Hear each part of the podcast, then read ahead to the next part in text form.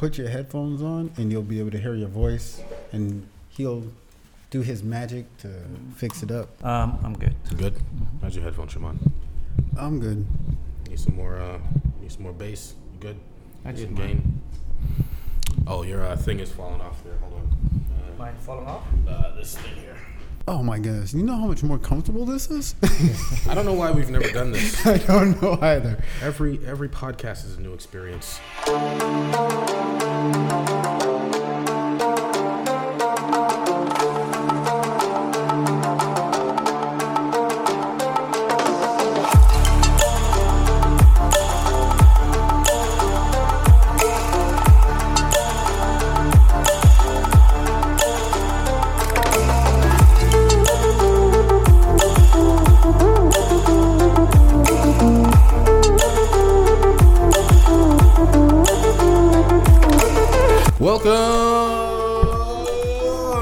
Done podcast. I am your host. I am Man Abdullah.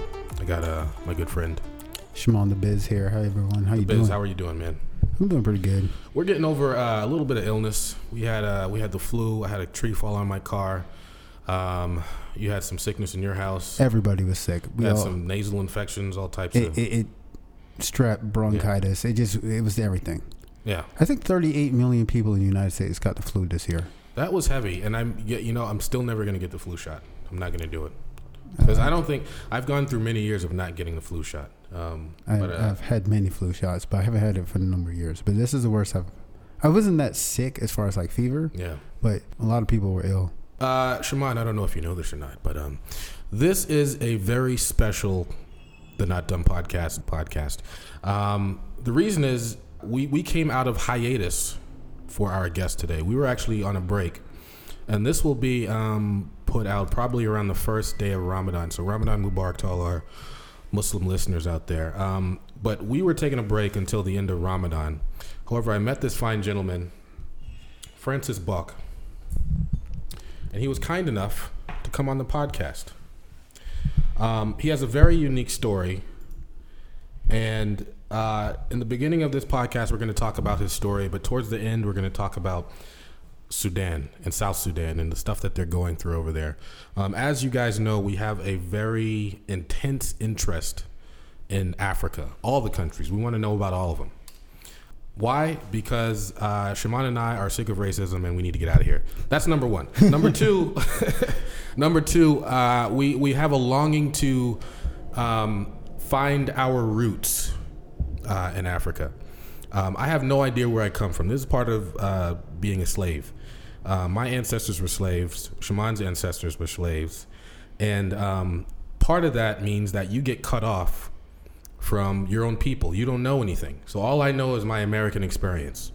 Shimon is more Caribbean. I have some Caribbean in my uh, background too, but he's more in touch with that. But past that, he doesn't really know much about it either. No, You know, so I would like to know more about my own people. Where do we come from? You know, what's going on over there? Why are we over here? How come we're all scared to go over there because we think it's all about you know dust, diseases, and flies and poor people, and that's really not the case. You know, so we're here trying to make the case for um, our people learning more about where we come from. When All we right? say our people, we don't know our tribes that we. I don't know my tribes. No clue. I don't even know my past my past my great great grandmother. I have no idea where my you know where they're coming from besides slavery. I can I go just to the there was- 1830s on the African Okay, side. but I'm it. saying you know, I just I, I have no idea. yeah, it, it's I think it's kind of messed up. So in that same vein, I met this uh, this brother. I want to say young brother, but he's actually older than me. he just looks young. Um, Francis Bok.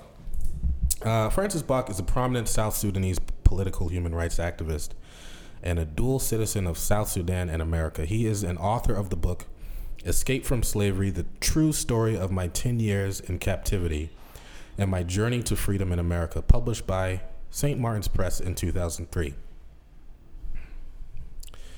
He is a survivor of slavery from the age of seven years old until 17. He is formerly the Minister for Information, Culture, Youth, and Sports on the state level in the government of the Republic of South Sudan. He is now a permanent resident of the U.S. And somehow, I don't know how, but he is gracing our podcast with his presence. I thank you for being here, sir. Thank you so much for joining us. Uh, it's a pleasure to meet you. Um, I know about your story. My wife has read your story. I just know about it. Um, and I told you when I first met you, I, I recognize you from somewhere. Um, but thank you for coming in. And I, this is, this is, this is, you know, I've never met someone who was a slave. You know, I don't know what that really means. I know my ancestors went through it.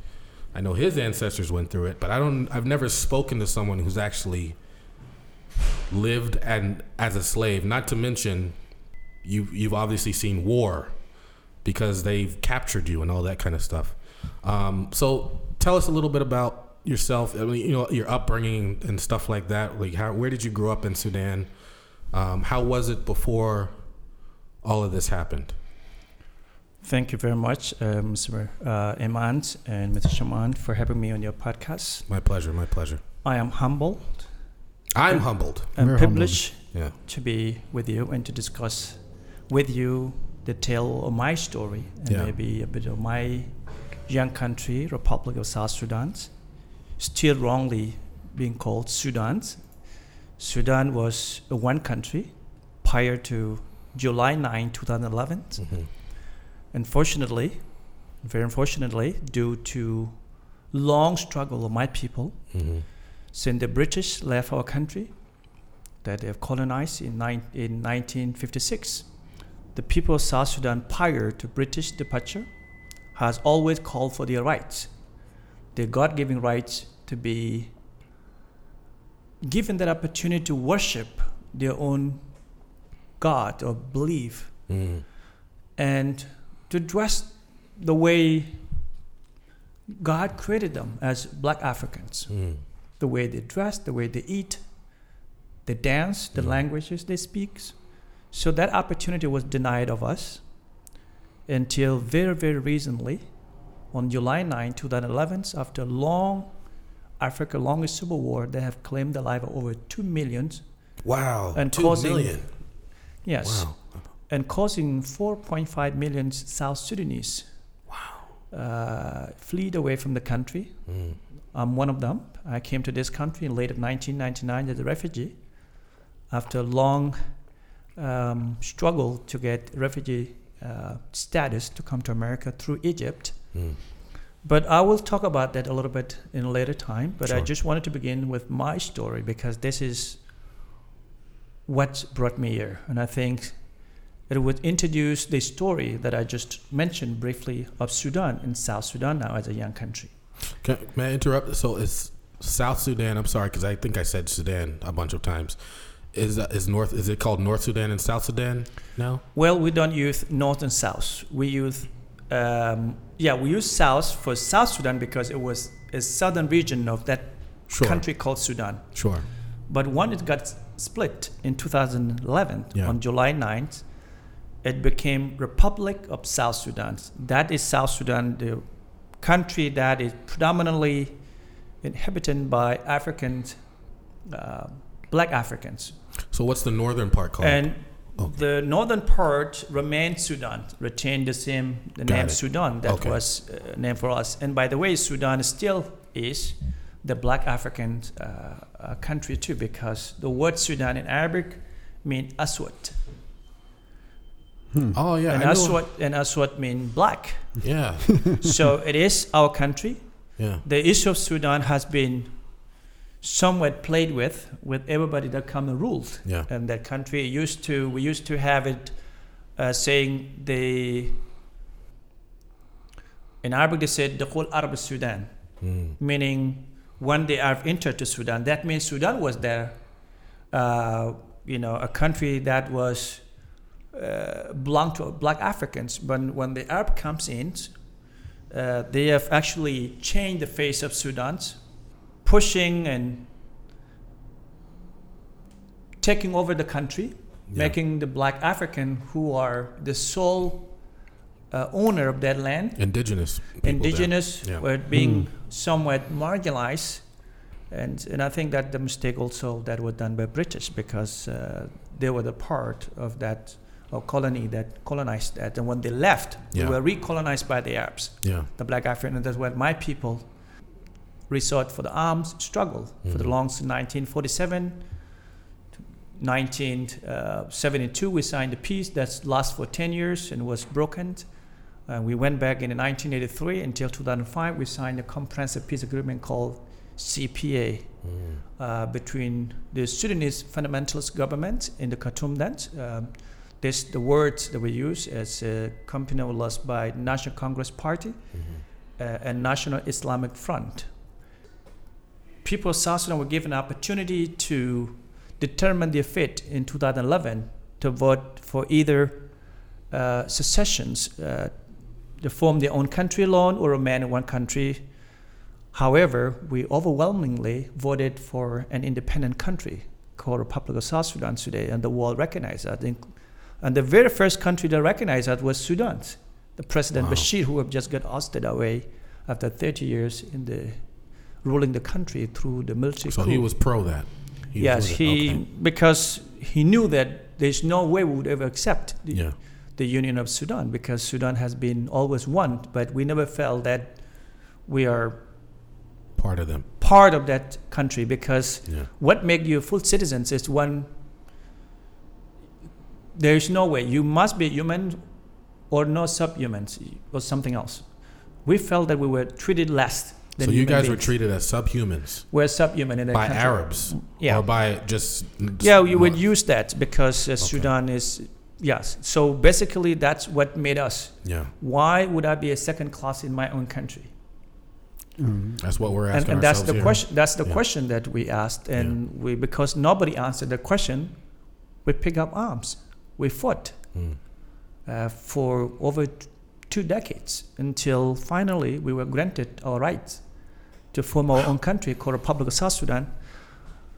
However, South Sudan was one of the regions of, uh, of, of, of country of Sudan. I hail from the state called, given name of Arab, Northern Bahr Ghazal State, Barakazal? Northern Bahr Ghazal State. Lauren Baraka- Okay. And my village is called Gorian, G O R hyphen A, capital A Y E N. Gorian. Okay. And the county is called Gokmachar, G O K Mhm. and M A C H A R. So in that county, in that community called Gorian, I was living a life like any other child in any village or urban Yeah. um, city. And one of the evening, because initially in my village, kids don't go to school at the time, Mm. and this is, I'm talking 1986. I was a seven years old boy, Yeah. having no idea about my surrounding. Even for the village, I don't know, um, because I was never taken to school because Mhm. that region called South Sudan was absolutely marginalized by the Sudanese government. They Mm. never allowed school. They destroyed the school that were actually constructed by British then, when British still present, were actually closed down. Everything was actually moved to the north Wow. because when you come to the north of Sudan, it doesn't matter what part, you will either convert or not have an access because of uh, racism that were going on and religion that were used as a tool Mm. to um, marginalize others. So in South Sudan, kids, in Southern Sudan, kids that time do not go to school. And what we do in every morning, we gather underneath trees. In my parents have a big mango tree in our house, and we gather underneath it Mhm. uh, every other day. And kids from neighboring uh, village comes and they play with us. And what make my my mango tree to become a place where kid gather is because my parents consider rich. They call them ajak in my native language because my father ear- owned a lot of cattle. Mm. Oh, In okay. Africa, you have a lot of cattle. Then I That's don't know money. the value now. Yeah. It's like having a million of dollars in the bank accounts. Wow. So my father was having a lot of cattle. How many cows did he have? I don't know, but a couple thousand, I would say. And uh, he, wow, a couple thousand cows. Wow, yeah, and he. lot. And then with the mixture with the goats and Yeah. sheep and everything other Wow. animals. And he have also farms. He farms a lot, and uh, people call him Ajak in my native language, Dinka. Mm. Ajak means rich man. And I knew that uh, he always offer help to the people, to Mhm. poor people. Um, and the kids who come and play with me, um, I always make sure that I share my milk with them. And I even one time asked my mother the same cup that she provide me my milk, the same that should be given uh, to the kids, every kid that come. Mhm. Um, and what we do, we actually sort of play making cows out of clay or mud. Little toys, yeah, yeah. Yes, and the reason we do this, boys in particular, to predetermine who will become rich one day, who can make more cow. You compete, making them nice shape. Mm. Otherwise, they will deny it that you fake them. Oh wow! So who made And the best? The The best, best, ones? Yeah, yeah. and mini. Yeah, yeah, yeah. wow. The best and mini because when you are 15 years old, in our traditions, uh, custom, you will be initially you have a tribal mark Mm. as if you're a boy, and Mhm. that time you are now no longer a boy, you be called a man. Mm. Yeah. And from there onward, you would have to work hard to have your own cows, you have your own things, because when time comes for you to get married, you have to provide. I have this amount of cows. The father will give some, the uncle will give some, and everybody in your relative will provide. Yeah, But you must have your own first in Yeah. order to got uh, introduce what you into. So we make uh, cows out of that, and it was a game that we're playing in the, the evening where my mother came to me and called me my African name, Piol, P-I-O-L. Pure. Okay. Piol, and and I just looked at her and she said, "Come, come over." I went, and she was just standing about maybe 30 feet away from where the kids. Uh, Yeah. shouting and making all noise and working. And she said, "Do you mind? I want you to go to local market to sell um, boiled eggs and peanuts." Mm. And I looked down. I want to say no, and I did said no. And she said, "Did you say no?" Mm. And I immediately turned back, um, lift up my head, and I said no. I said yes. I'm gonna go. Oh, okay. um, yeah, yeah, and that's the time I waved back to my friends, yeah. including my two siblings, sisters. Mhm. I told them that we'll, I would meet you guys again tomorrow. She handed me um, those, you know, peanuts and eggs. Mhm. And there was a girl about 16 years old. Her name is Nubol. She was our leader, Mhm. leading us to 15 minute walk to local markets. Yeah. Okay. Um, and the reason she was leading us because I don't know money, and when a customer purchased something, she would take money. Um, but my job is to sit there Mm. to just watch them because she was doing some other thing as well.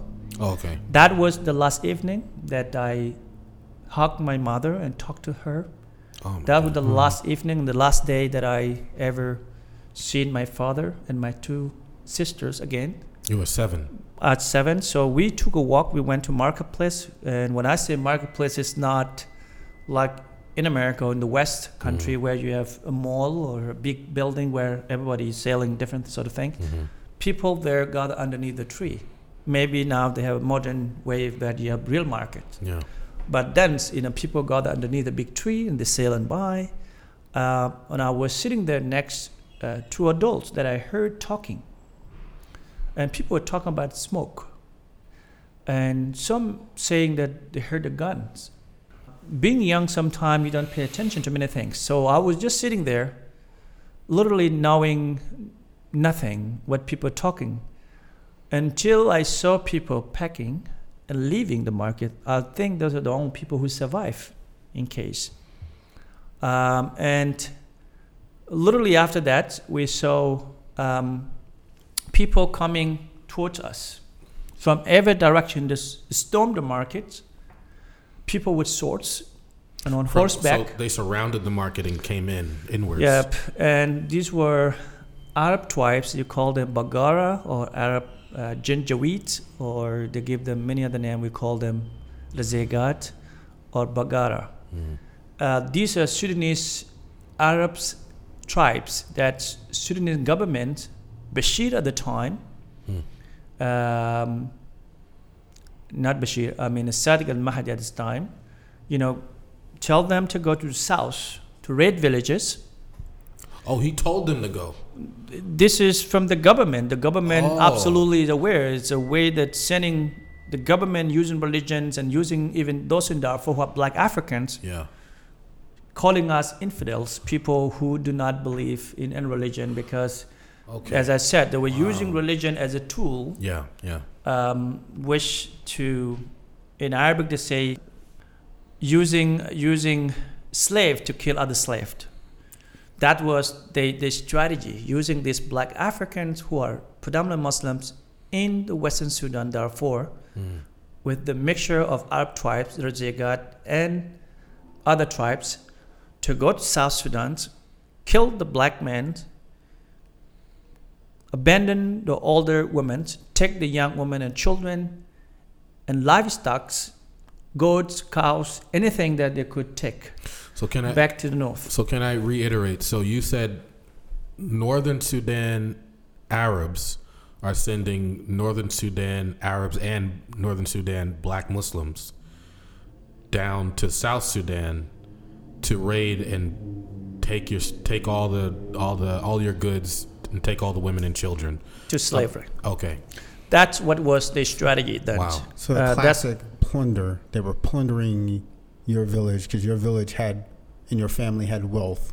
Yes. In, in, in that in that context, and, And- to take Well, it wasn't just his family because they everyone. everyone had It, it. it was happening across the South Sudan, Yeah. and particularly the area that was hit by this, you know, raiding, Mhm. with particular the region called Bar Ghazal.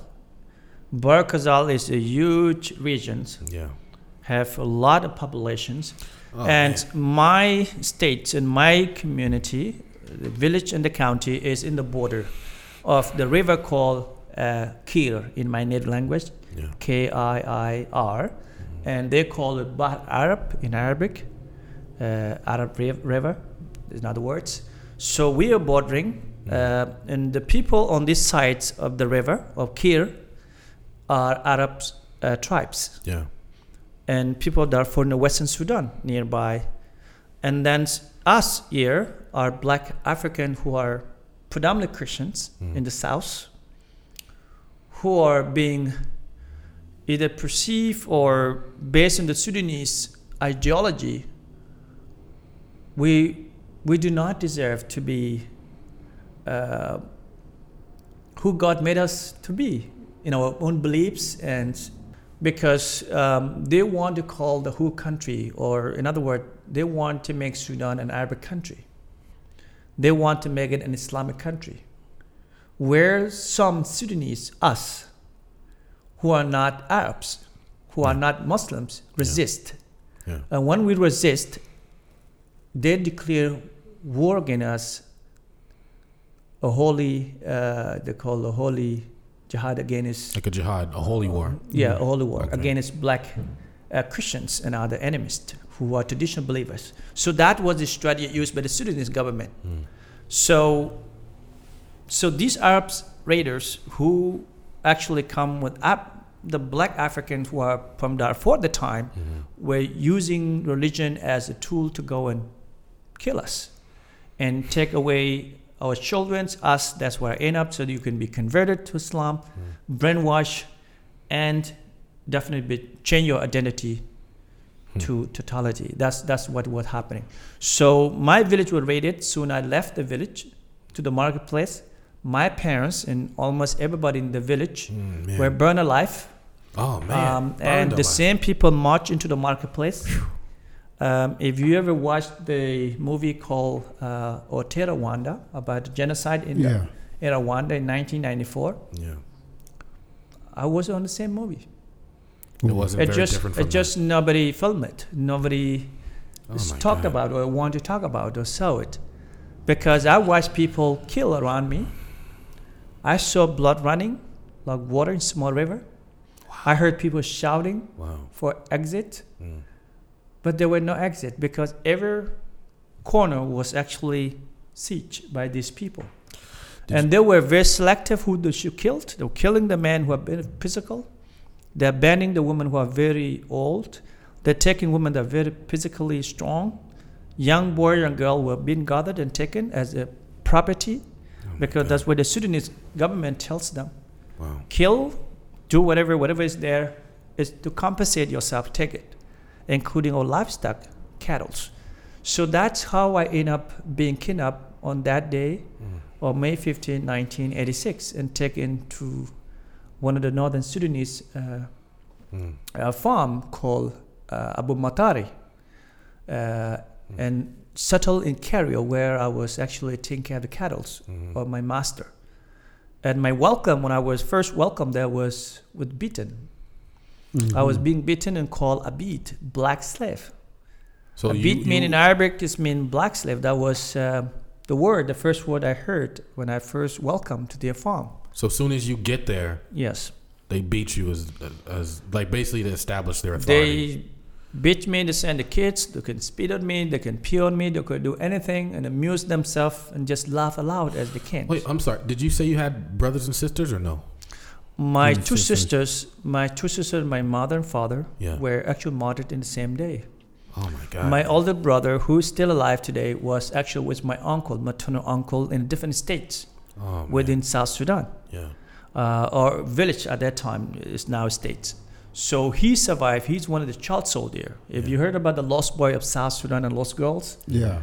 uh, my brother walked three months Mm. from my region in Barakazal to Ethiopia Whoa. in He walked? 1987. Yes, yeah, the people walked for three months. Damn. They're the part of what they call uh, Red Army, or they call them uh, uh, child soldiers, in other words. wow. So he was the part of the SPLM, SPLAs. SPLM in Sudan People Liberation Movement, which is a political wing, and the SPLA is Sudan People Liberation Army. That was actually formed as to fight Mhm. and liberate the black African that are being uh, brutally um, killed and marginalized by the Sudan government. Mm. Was formed by one of the most intellect South Sudanese is named Dr. John Garang, who educated in the United States, has a PhD uh, in Iowa State University, and went back and he was in the army of Sudanese army. And when he saw his people being uh, mistreated, Yeah. he actually uh, rebelled. He rebelled against the government, and then he formed the army called SPLA and SPLM in 19 uh, in 1983 Mm. in the town of Bor, in uh, which is in Upper Nile state, one of the states in southern uh, Sudan. So my brother joined that. Um, my brother joined that army at age of 11, and he was a child soldier. And thank God he still survived. He s- survived many, you know, bullet uh, wounds, and but he's still alive today. He's the only one left. Wow. Of course, uh, in African traditions, you know, man married many. My father has also another.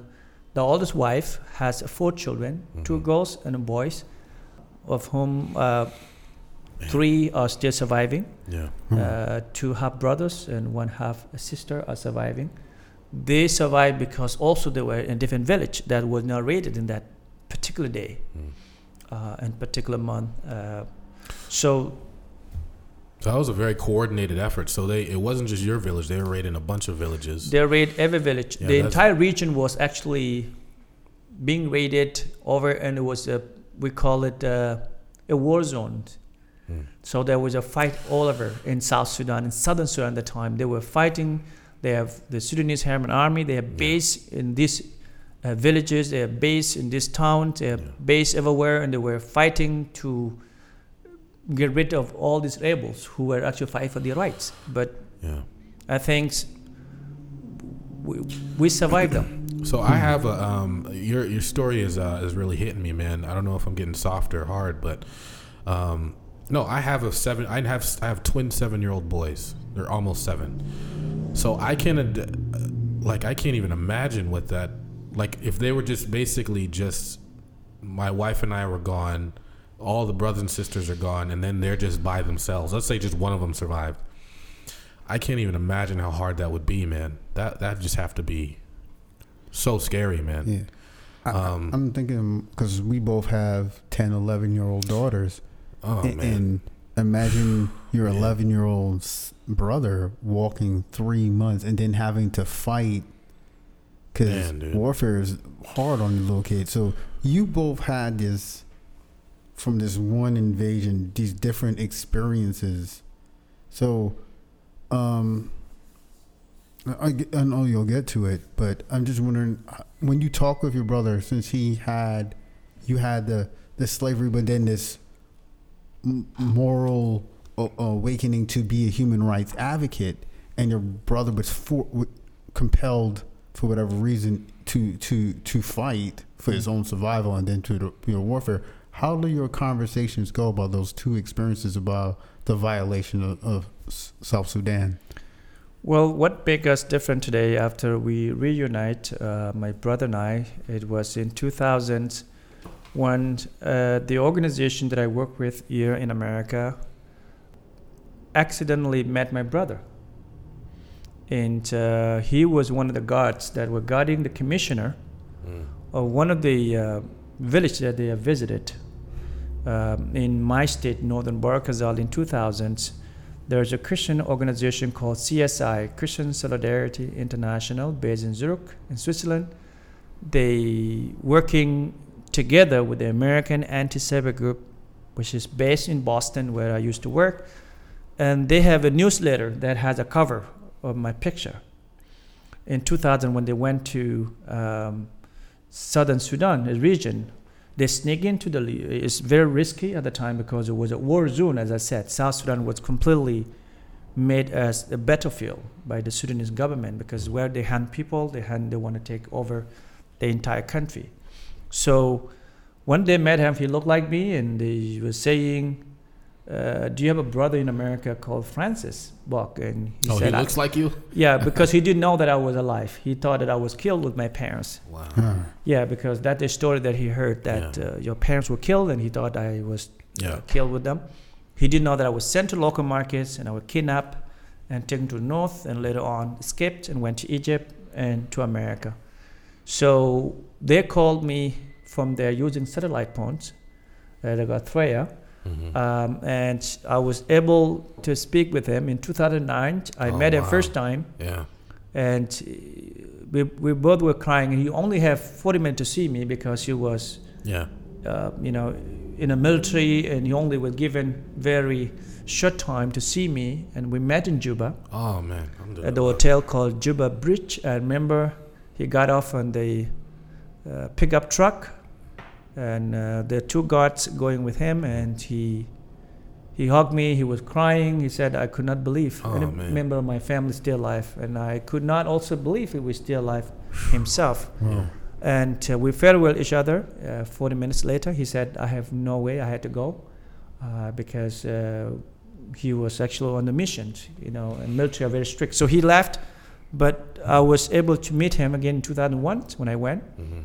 And then kept uh, asking him to leave the army uh, until in 2012. That's when he listened to me after he sustained other seven shots but he survived, uh, you know, fighting in all different war. Um, he is disabled now, but he's fine. He's he's uh, he's still alive. Uh, he has kids, and I'm helping now educate some of his kids Wow. um, because um, he's the only one alive from my mother. Him and I were only two. Um, And of course, as I said, I have two half brothers and Mhm. one half sister that are still alive. So this is the foundation of a family that still live there. But it is no longer about me and him, Mm. and about those family who don't even have anybody remained. Some family are completely wiped out. Yeah. Um, you know, some villages are clean up. Uh, they don't have even those whom their children made it to the army were killed during the battles, and those who were in the village were killed by these uh, raiders, Arab uh, Murahalin or Janjaweed, people on horseback and camels who come and kill anybody that could come uh, in front of them. So um, the question that I have today, what actually made out my brother is still very violent person, although he's disabled, cannot fight. He said, "I will never give up, you know, using my arm because that what kept me alive until today." How, old is he now? Um, with three years difference, I think 43. 43. Okay. Mm. 43. So basically, um, he's still very. he believed that you know gun would save him because he said if I didn't have gun I would have not survived until now. Mm. And because God warned me, that's why I got shot seven times and I'm still alive. Yeah. And I told him that you need to forgive and forget and be positive. He said, That's you. So we have, when you ask me how we reconcile these experiences, Yeah. um, he believed in violence and nothing to be violent anymore because we have our own country now. I tell him, you need to be positive, be someone who should work in how to help um, bring our community because South Sudan is a multicultural uh, or diverse, you know, community. To we have 64 tribes, Yeah. No. and each ethnic group, uh, you know, species of other. In particular, my ethnic group, uh, Dinka, with the largest 45% of the total population of uh, 12 million or 13 million, depending accurate uh, census, Yeah. Which we never had. Um, it's always everybody's suspicious of them that they are become like Arab soon South, dominating everything because they are many Hmm. and there were many in the army. So I will tell them that's an opportunity to use also to make sure that we are listening to anybody that have a concern about our young country and how we should govern ourselves and how we should live. And that is to talk about social cohesion, how people should be together, accepting one another because we knew why we seceded away from Sudan because of injustices uh, because of mistreatment and marginalization. And we do not want to practice the same things in our young country because everybody deserves to be given opportunity and to be the first class of their own country, not the second class or any other. Absolutely. So that's where, so for me, I advocate for that. Um, for uh, South Sudan that uh, embrace all its citizens, hmm regardless of religion. In South Sudan, we have Muslims and Christians living together.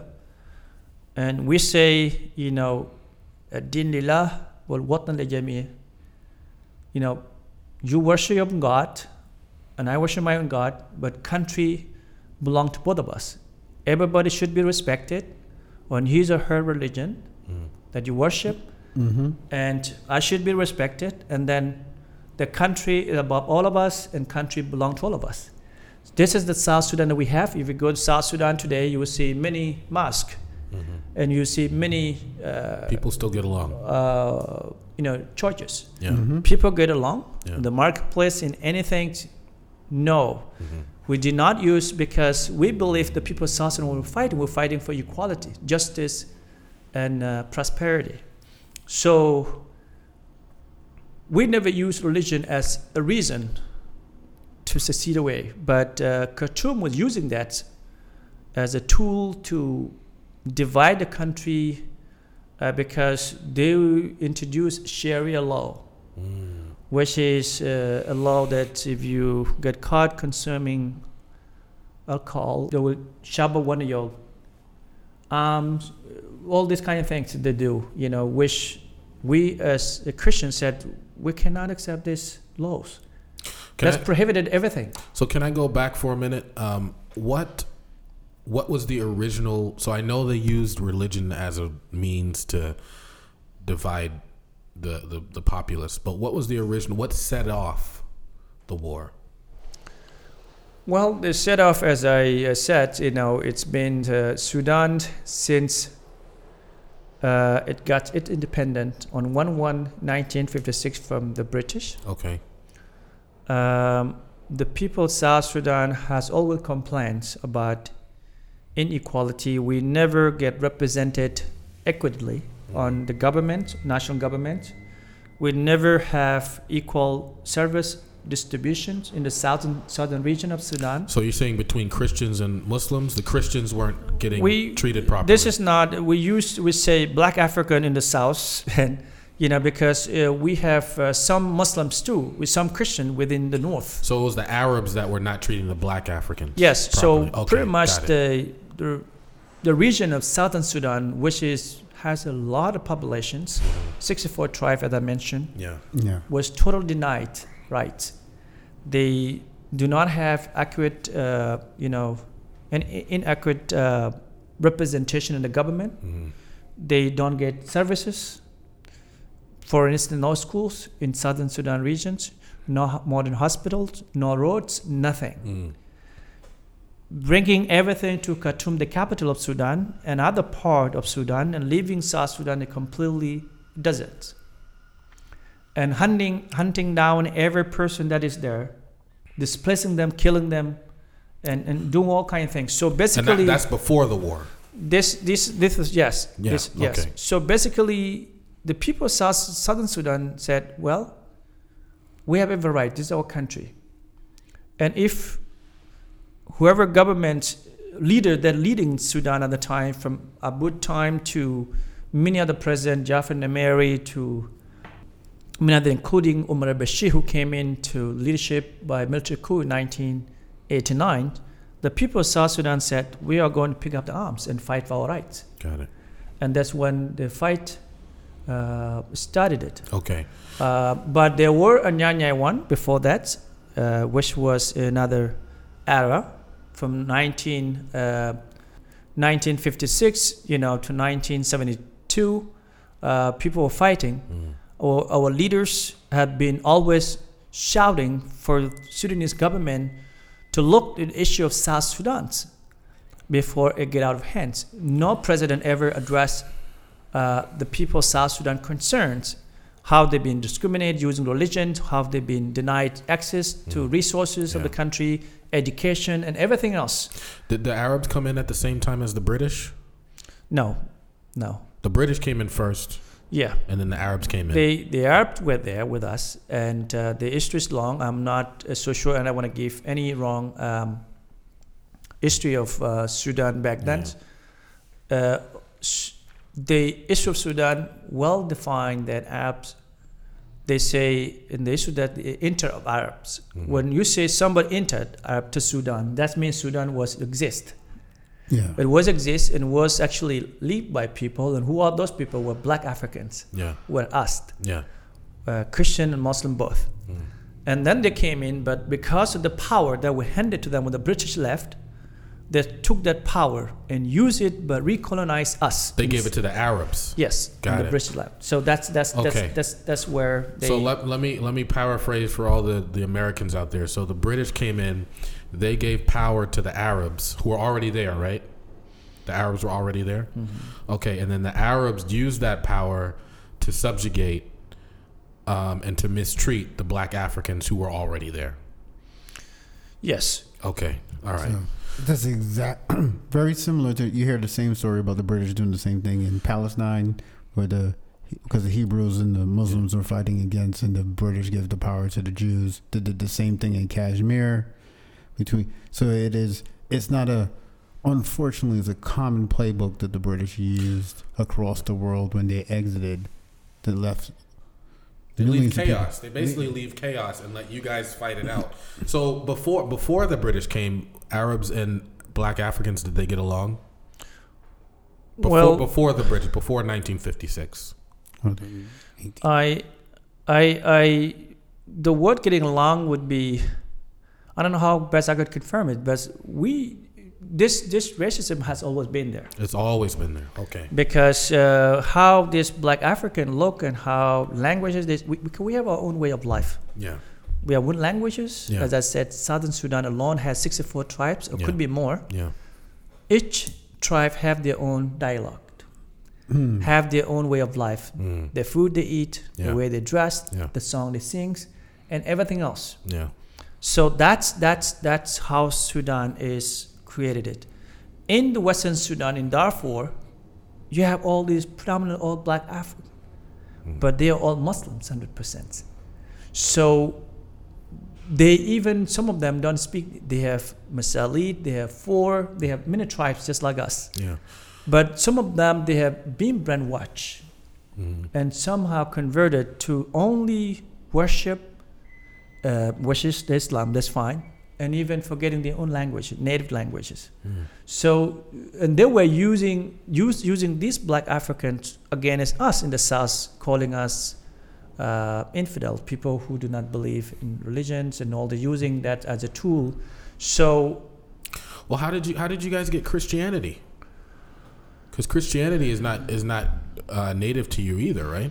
It is uh, well when you we say that the country was colonized by British. Why? This was a religion that was spread early enough. You know when colonies was I was worshiping. wondering, and- yes. So did I was wondering, did uh, Christianity come to Sudan, Sudan from the British, or did it come from Abyssinia from before? Oh, yeah, Um, Ethiopia. 'cause yeah. they- yeah. Because he, or I- uh, uh, probably, you know, a, a interesting question for a later time. So, but anyway, the people were living there. He had some tension, but it wasn't like when in, in the 1950s after the British left, where you essentially over, you know, 50, 60 years, you only had 10 years not at war.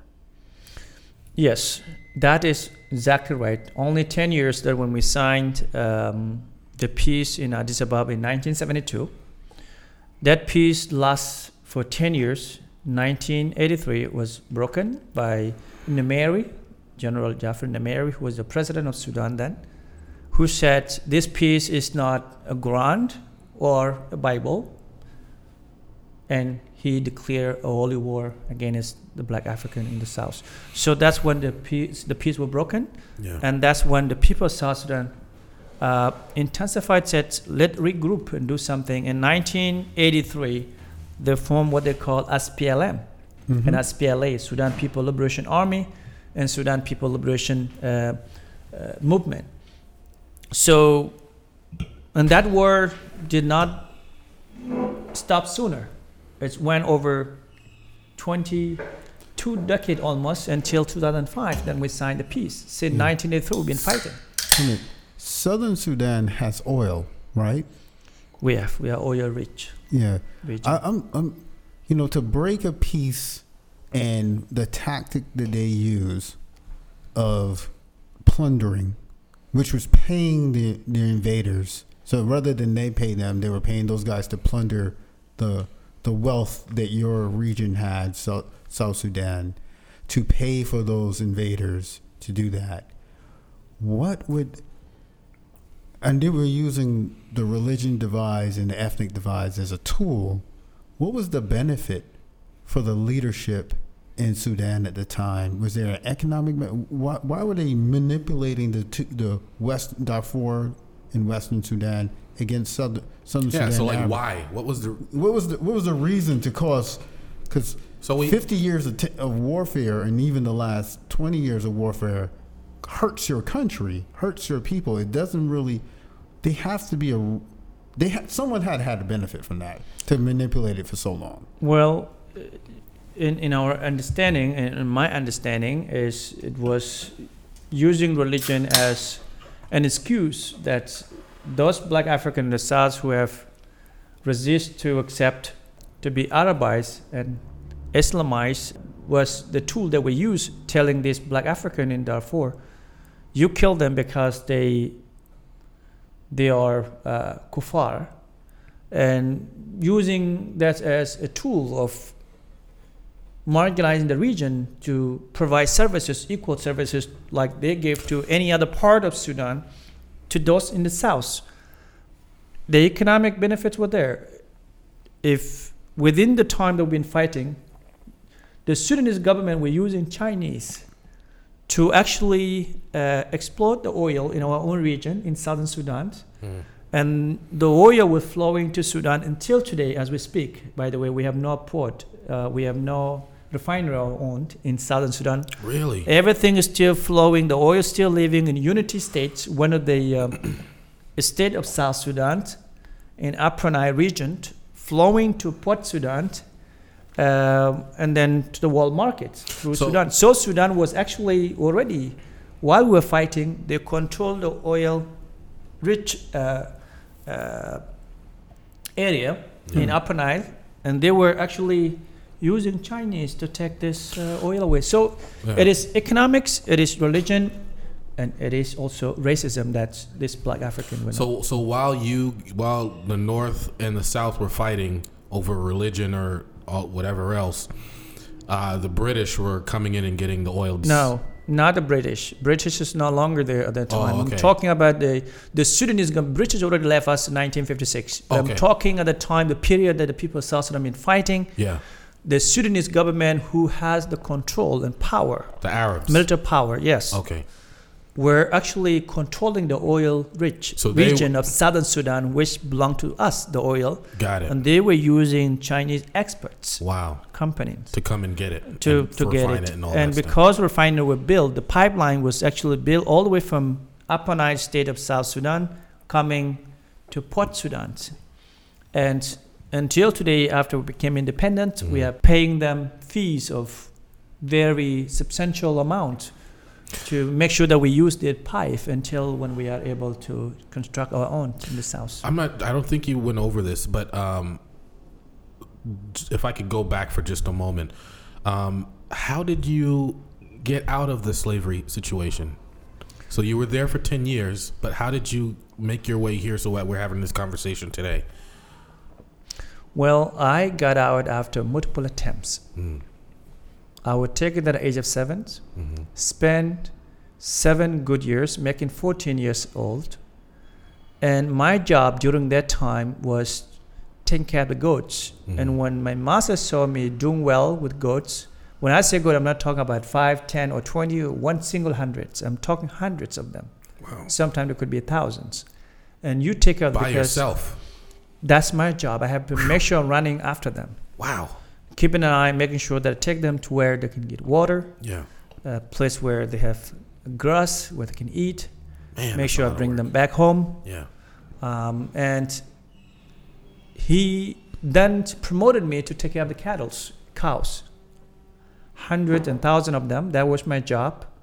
One of the day, I said to myself, "How long I'm going to be in this place, Hmm. And how long I'm going to endure the way they treat me every single day, um, being denied everything and being." forced to sleep near to animals and being called in daily basis a, a beat black slave and I, I just tried to escape one time and i was captured back by my master's uh, cousin his name ahmed Mm. i was beaten and i was asked not to do again but in my heart i said i would rather die than be a slave because i hate the way they treat me Yeah. and the way they treat other slaves Yeah. I spent two days and I escaped again the second time. Second attempt was the most dangerous attempt because my master himself, uh, Juma Abdullah, was watching over me. I was the first one to wake up and the last Oh, one to go to bed. So it was around four or three in the morning when I escaped. Yeah. So he allowed me to walk very far, and then he got on his favorite horse. We call Rifai, one of the fastest and strongest horse. Yeah. When and he took his rifle with him. S- When he came near me, he told me to stop, and I stopped, and he told me to lie down on my chest, and give my hands and my leg behind me, and he had a rope. So he tied me, and I would drag home. Oh my God. And that day, he was telling me, Today is your last day on earth. I remember his wife, her name Hawa, she was coming nearby saying, What are you waiting? Why don't you just kill him like a chicken? And this is the time that I was thinking, What is really wrong with this woman? She has children, Man, even somewhat younger than me. Why she hated me? How, Um, how old were they? Um, she she has some youngest and some No, older. no, the, the man, the man and the wife. How old were they? The master and the How old are they? no. How old were they at that time? The the master and his wife. They were just there in front of me when this conversation taking place when I was brought back after I escaped, and I'm still tied down. I was still seeing my own blood running. No, but were they in their forties? How old were they? No, I don't know the age, but I think they were about that. Okay, uh, could alright, say about 40s or Wow, man. maybe less than that. That's just evil. So basically, um, Evil, man. basically that's that's that's day I just I just prayed I because my parents are Christians. Yeah. um, and Roman Catholic. And I just remember when my mother used to teach me Christian when I was still young, say, Do you know that when you are alone, you're not alone, God is in your midst. If you are two, God's always in your midst. So all praise. So I just at that moment closed my eyes and said, God, I have hope in the future and I love my parents. hmm Please don't let them kill me. Yeah. And I see Juma would just walking and looking at me with his rifle ready. And he came to me and he said, I'm going to release you, But if you attempt again, I will not waste time. I will shoot you. And after he released me, and I thought I was be disabled because I was tied up for a long time. Yeah. I, I recovered well, and today I'm walking well without any problems. Of course, I sustained scars Yeah. in my legs, but um, I waited for three more years until when I turned age of 17 in 1996, exactly the same year when uh, Osama bin Laden left Sudan. That's the year that I was actually able to skip first time and final. Um, and when I left at age of 17, I was ready for anything that would actually come in front of me or confronted me. I said I'm not longer seven years old or 14 years old. I would fight back. Yeah. And this is where, when I ran to another tower nearby after long, long um, hours running in the forest, hmm um, you know, the man who helped me skip is named Abdurrahman, who is a northern Sudanese Arabs, Muslim man, hmm uh, a lorry driver or truck, you call it truck driver, open big truck where Yeah. they loaded with some Yeah. goods. When I ran to him and I said, I need help and I need to skip Mm-hmm. to anywhere that I would be safe and meet people that I may relate to or from southern Sudan. Yeah. Uh, he told me, you know, I know this story. I know many people, kids like you from South Sudan who ran away from their masters, and Mhm. sometimes we help them. Yeah. I would help you, but if anybody stop us on the roads, because when you go to the checkpoint, they call it checkpoints. Yeah. You drive a few miles, and then you have a police there, and they inspected the car, what you have, and who's in there. So if anybody at that particular moment find you and want to take you, I will not be in position to put, to, to to actually defend you. Yeah. Yeah. So I said, you know, God is great. Let's go. Yeah. So nobody uh, took me. When we got to the end, which is one of the biggest towns in northern Sudan, that's bordering to South, close to very close to South Sudan, um, he, the same person, put me on the train. He paid for the train Oh, that man. took me to a place called uh, El Obeid, and from there I got on the bus, and I went to Sudanese capital of Khartoum. I remember I arrived like at midday, Mm. Uh, the sun was very, very hot. And I have no idea. And I spent hours sitting there like a street boy until these two gentlemen who are from my tribe were coming. They're working actually in a riverside. They make bricks. Mhm. They were looking dirty and they were just trying to catch up the last bus that taking them to a refugee camp called Jabarona. And that camp is where the people from southern Sudan who came to the north were being designated, a place that is completely outside, a uh, couple hundred miles away from the city of Khartoum. And these people say they're only waiting for the UN to provide them water, food, and everything else. And of course, the Sudanese government were controlling the food when the UN agencies or anybody bring them this um, uh, aid uh, thing to be given to refugees, which it shouldn't be refugee in your own country. The Sudanese government control them, and they use that either to convert kids or deny giving you enough food to eat. So these are the two gentlemen who took me to a place called Jabrona where they live, because they asked me from what tribe I was from. They asked me if I could remember my chief in the village because that's how they set up sort of the village. If Yeah. from this uh, belong to this chief from this village, they put you and you would know people from that area. They would know your parents. Mhm. And this is where I went and found actually my stepmother was there in that village. She escaped and she was there with her children.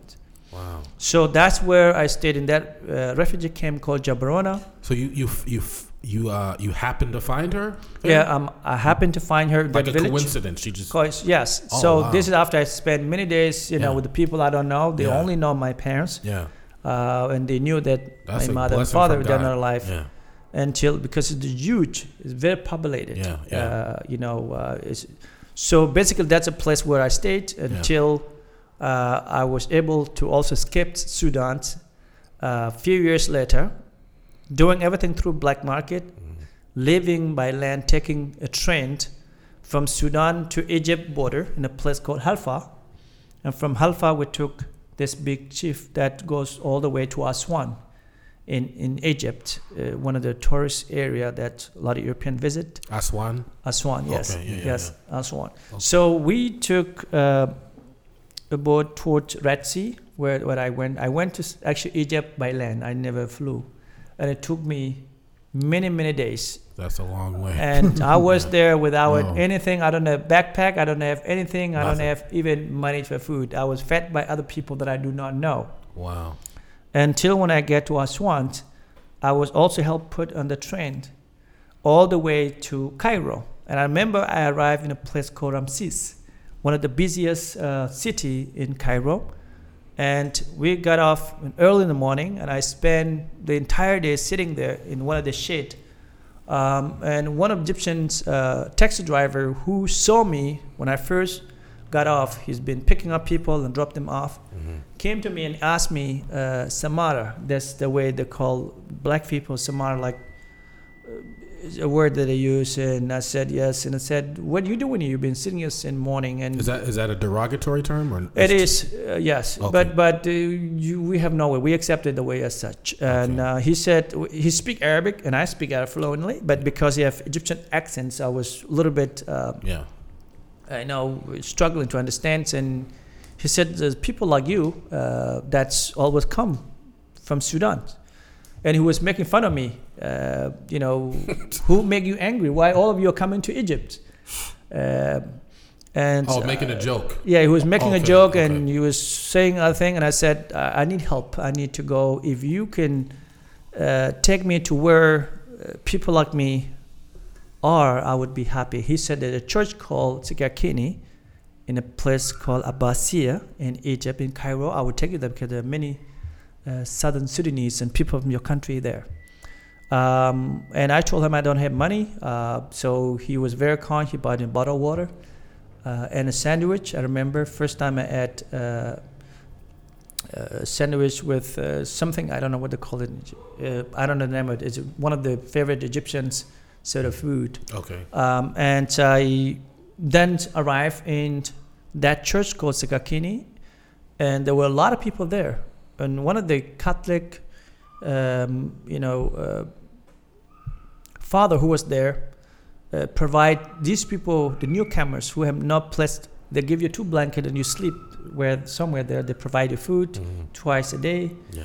and they hang the name of the people on like you make where you announce anything on the church or in the mass and this the name they put your name your chief your tribe if anybody from your area come and know you and know your family they could help you stay with them because egypt is one of the biggest country that if you don't have money you, don't- you, you don't have place to stay it's just like in america you could be homeless on the street Yeah. Hmm. until one of the gentlemen called Pio Tim, he's in Washington D.C. today. Uh, Called came, what? Is Pio Pio Tim. P.O. Tem. Yeah, this gentleman I call him my hero because he was him who came and actually uh, took me from that church to his house. He was living in two bedroom apartment with 13 children and his wife. Damn. So yeah, 15 people Got and two bedroom apartment. But he was very kind to bring me in to make a number of And he uh, brought you in 16th. on He top brought me in, and I remember we shared balcony and small living room. Mm. This is where all boys sleep in. In one room was packed with the girls, and the other room where he and younger Yeah. children sleep in. And he is the same gentleman who took me to the UN office in Mohandessin, one of the city in Egypt, and that's where I went and uh, share my story because what the UN does is that you give your own testimony. What happened to you in Sudan? Why you're you leaving Sudan? They don't care about your parents' story or anybody's story. You tell your own story, Mhm. and that's what I present. I tell them I was actually kidnapped and taken to slavery at age seven, and I spent ten years in captivity. And after escaping, coming to Khartoum, I felt that. Uh, I still be treated the same way because how could I be a refugee in my own country? Yeah. Why would they put me in a place where there's no public transport, no food, nothing? Everything people struggle. They Hmm. wait for only UN to provide. Uh, and UN agencies are not allowed themselves to go. They give to Sudanese, and Sudanese government have to send their own people, Mm. depending when they want to go. What the amount of the food they want to give. Yeah. And, and I see people fight over water until people died. These refugees just Yeah. struggling to survive. Yeah. So um, this gentleman, when who took me to the UN office, and I share my story of being slave for 10 years and how I want to have an opportunity to relive my dreams again. Uh, it took me two years retelling the same story, being interviewed by this group and that group until what they call INS. I don't know what they stand for. Um, Americans to the government or agencies. I was then interview given last interviewed. Uh, and last interview guaranteed and uh, granted me uh, resettlement to America. Uh, was sponsored by a Christian organization called Lutheran Social Services to Fargo, North Dakota in August 13, 1999. That's when I came North here. Dakota. North Dakota. I came here without knowing nothing about America, people, Mm. language, culture, anything. I don't know. And it was really a big uh, I'm sorry, you said 1999? 1999. It was really a big opportunity for me. I remember when I first um, welcome and taken to my apartment that was rented, one bedroom apartment by Lutheran Social Services. The my caseworker was a Somalian guy. Mm. His name Ahmed, and Somalian guy doesn't know Arabic. Of course, he's a Muslim. And I remember when he first greeted me, he said "Assalamu alaikum," and I said "Alaikum salam," and I was excited to try to speak to him. And he said, "That's what I only know." Yeah. Oh, and, really? and then he went back. Um, yeah. and then things start getting tough for me to communicate what I want, what they want to communicate to me. I don't speak English, nobody was translating. Oh, man. So I remember he took me to my apartment, he gave me a tour. Uh, they shop for me, there were meat, there were everything there. I don't know how to cook.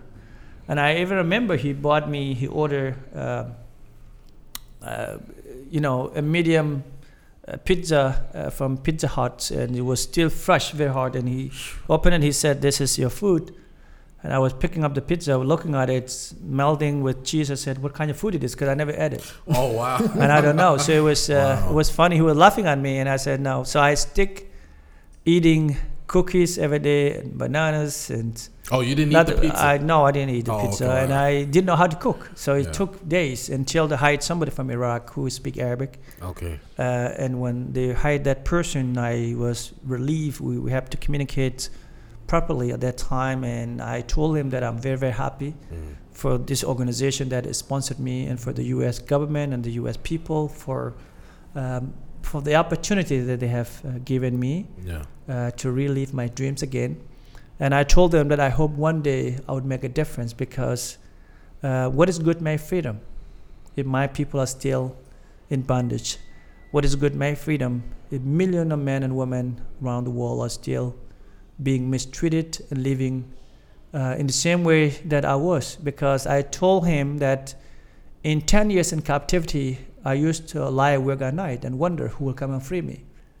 And I told them today there are still many, many hundreds of thousand uh, Southern Sudanese who are still living a dream of freedom, who want to be free like me. Yeah. So I told them I want to move where there are Sudanese, so I can communicate with them easier, can help me uh, get uh, adjusted to American way of life. Um, he communicated my complaint and request until when they came, they came to me with a multiple choice. They said, we have places that have a lot of South Sudanese. We have Iowa. you said Des Moines, Iowa. We have uh, San Jose, uh, San Francisco. We have Mm. Phoenix, Arizona, Houston, Texas, and I said Iowa. I have no idea where Iowa was, how the weather. Another cold place. So And I how, ate how up. was that first winter? It was it was really extremely. That was one of the reason I complain about North Dakota because my apartment in the first floor, Yeah. and sometime I try to open my window, I can't see nothing. It's Wow. completely Just covered. snow. Just Snow, and I was Wow. learning bicycle. I don't know how to ride bicycle first time, wow. and they I found that they buy me bicycle, and I go out in the snow, and I keep falling, and so kid laughing. I have no idea why they were laughing.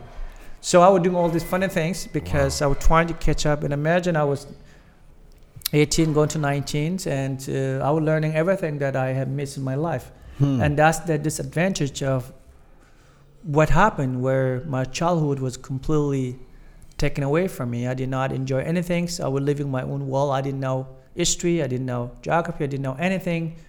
Um, so it was a huge struggle, but I was thankful that I was able to have that opportunity to be in America, and I knew that my life would be perfect one day. But one of the biggest uh, question was, what would I do to help those who are still in my position? Mhm. And this is where in 2000s I was able to be contacted by American Anti-Slavery Group in Boston here, the human rights organization that had been doing incredibly well, uh, making sure that they are advocating on behalf of people of Sudan and Southern Sudan in particular, and other marginalized Sudanese who are still in slavery. So they contacted me while I was in Iowa, and I was asked to come and visit their offices in Boston. I liked what they were doing, and I felt that if somebody who's not a Sudanese, not black Africans doing this, why not me?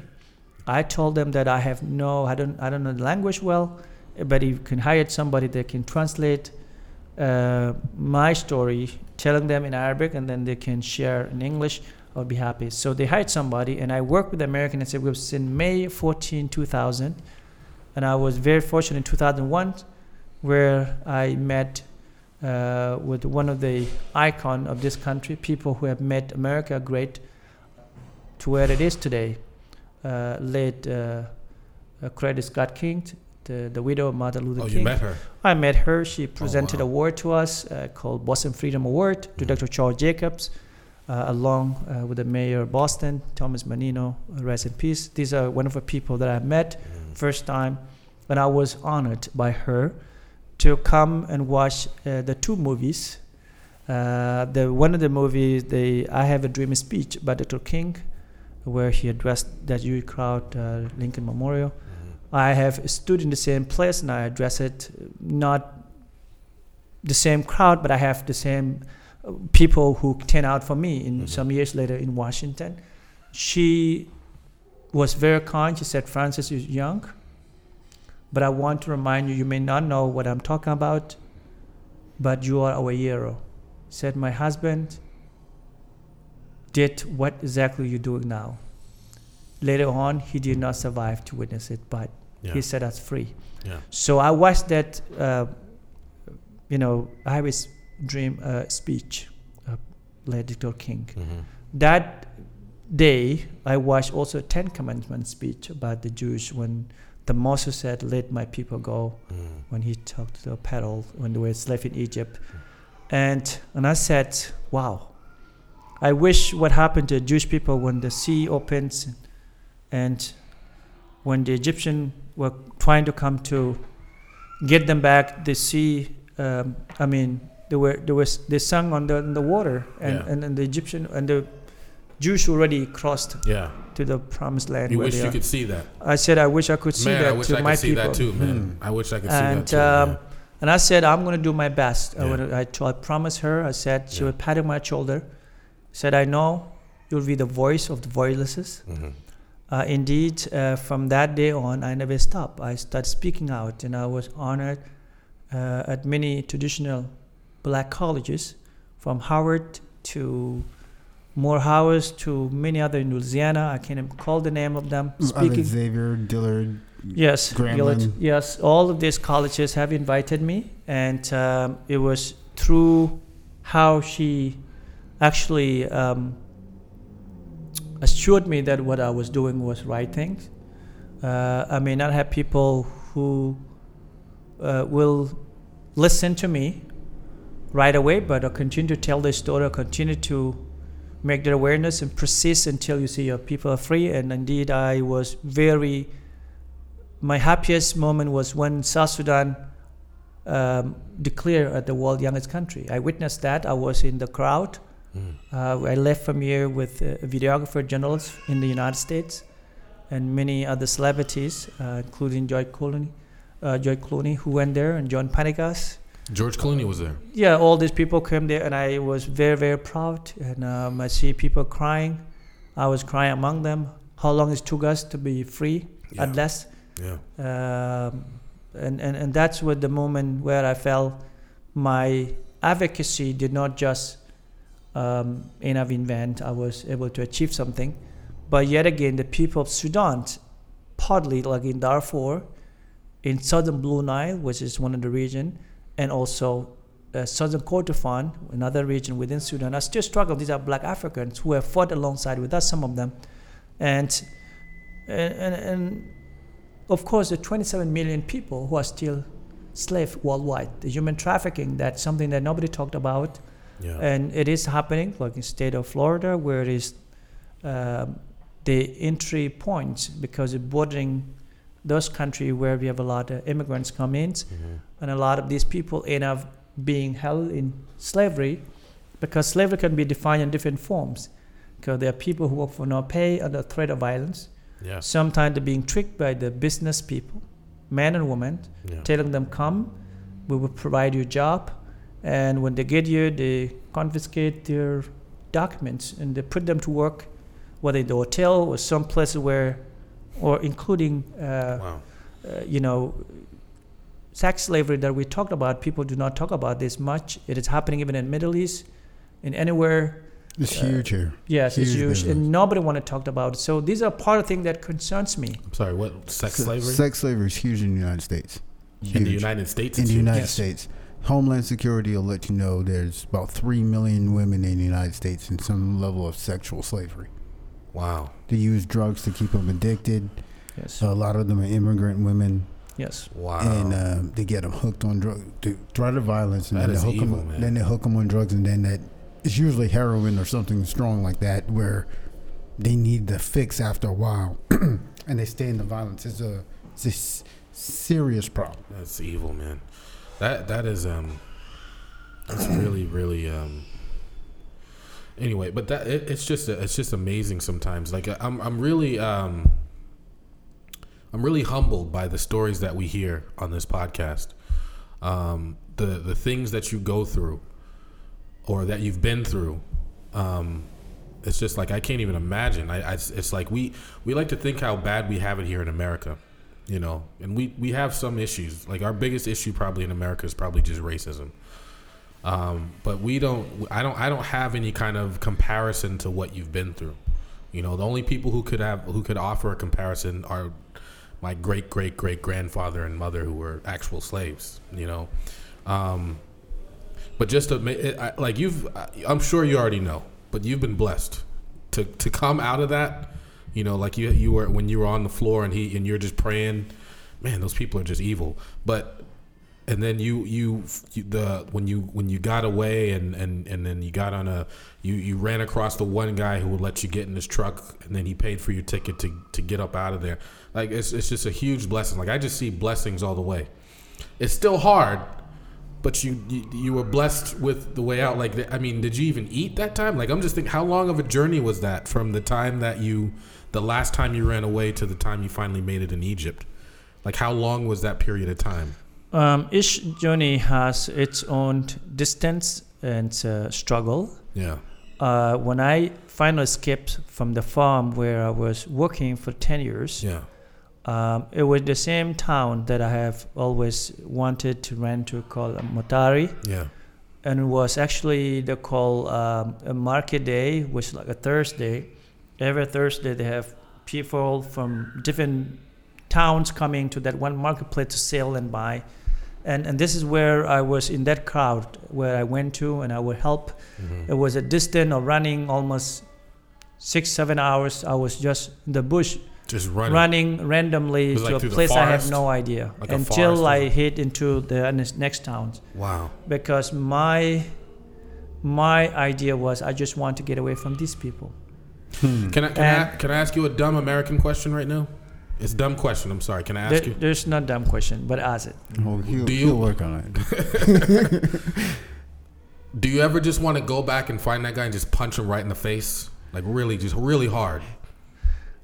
Like Well- a, a few times, like just really right in the mouth. This is what I'm thinking. Like if I, let's say I'm free, I got out. I would want to go back and like set his house on fire or something, like something crazy. Do you ever think like that or no? Uh, that's not me. That could be my brother, uh, because he All right. he's the one who believe in violence. Okay. Personally, I do not believe in violence. Okay. Okay. If I had an That's good. opportunity today to see Juma Abdullah, Yeah. my former master, yeah. Um, the only thing I would tell him that he were wrong to take my childhood away and treated me the way he did. But Tell him that I have forgiven you. I want Juma to know, I, I hope that he's still alive and his Mm. children, his wife.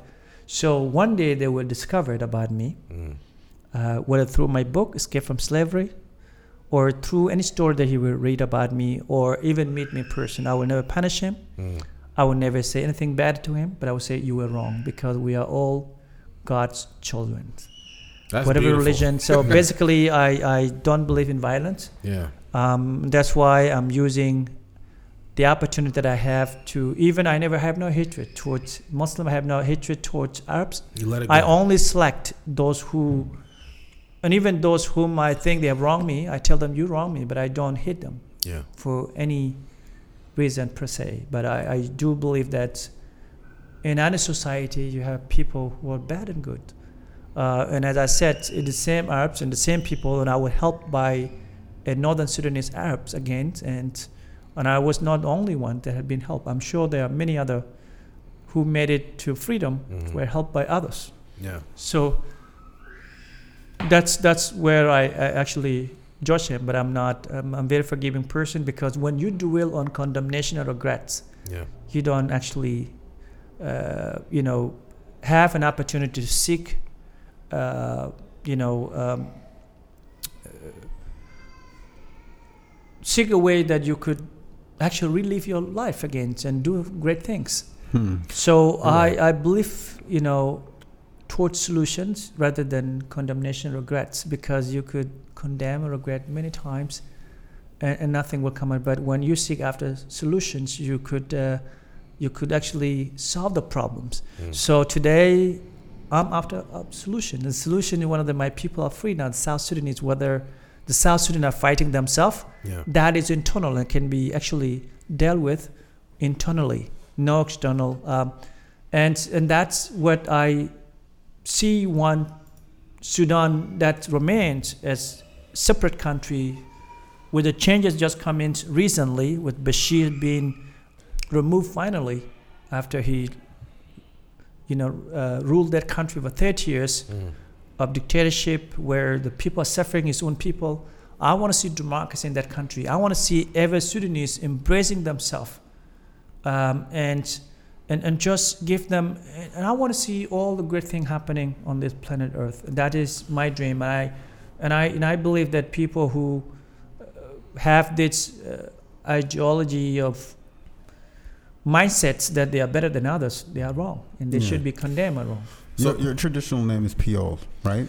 Pure, yeah, P O L. Is my full name is Francis Piol Bol Bok. So it's a long name, but I like it. yeah. S- You've you've had the opportunity to meet Coretta Scott King, Madeleine Albright, um, Colin Powell, George W. Bush. Um, George W. Bush. Let's not gloss over that one. Uh, so you met with him. Yes. How was that interview? Because we, uh, in general, uh, we don't like him. But I assume he doesn't like it. I don't like him. Um, but I assume that you had a, Not my a good experience, and you he was able to help you to some extent. Yes. Um, well, this is outside American politics, and just like who is a better president or who not. But to me, and to my people, the people of Southern Sudan, that time, Mm-hmm. He was our hero. He was the only president. He was your hero. Yeah, he's the only U.S. president that have um, break the cycle and came in forcefully and said, "I will not leave office before Sudan or Sudanese reach peace." George W. Bush did that. He said he meant his word and he does what he says, and he promised me that he would make sure that peace uh, is, uh, you know, signed between the Sudanese people Mhm. and that people of South Sudan are given the God giving right to exercise uh, during referendum uh, in 2011 that we overwhelmingly voted for independent country that would declare on July 9, 2011. So President George W. Bush Jr. was a great president for us. Um, and I met him in those uh, three visits that I made to the White House. And I remember when I first uh, met him, um, you know, he said, "We are doing everything we can," Mm. and the last time when he spoke, when he signed the Sudan Peace Act, the bill that actually put more pressure on the Sudanese government in Khartoum uh, to commit to the peace, uh, which gave the pressure to the Sudanese government in Khartoum. Uh, you know, the NCP, uh, National Congress Party, the political party we're reading, and uh, NIF, um, which is National Islamic Front, and our movement that's called SPLM, and SPLM led by Dr. John Garang, where we signed the peace in 2005 after he uh, signed this uh, document to law. And I think it was, and I remember I mentioned something when he called me up, Francis, get up. Uh, and I was sitting in an, the midst of next to our senator, yes, John Kerry. Uh, and I, I was surprised that he would call me up and, and say something, President George Bush. And I, I got up and I had that moment where I said, Mr. President, thank you very much. And I said, if the women and children in Sudan knew today that you have signed the law that would set them free uh, in days and months to come, uh, their uh, sad face will light up with hope. And I said, yeah, put smile in my face. And I hope that you will mean what you say, as you always say. Hmm. You bring peace before you leave office because you have a few months uh, before uh, you leave the White House to your own private uh, home. So he said, we will do whatever we can and peace will rule in Sudan. So peace was signed on January 1st, 2000, I mean, January 9, 2005 in Naivasha, Kenya. And I was very, very happy. I remember when I shook hands with Colin Powell and I said, your, Af- your, your, your great, great parents or Yeah, your were, ancestors. uh, ancestors were actually descendant of Africa.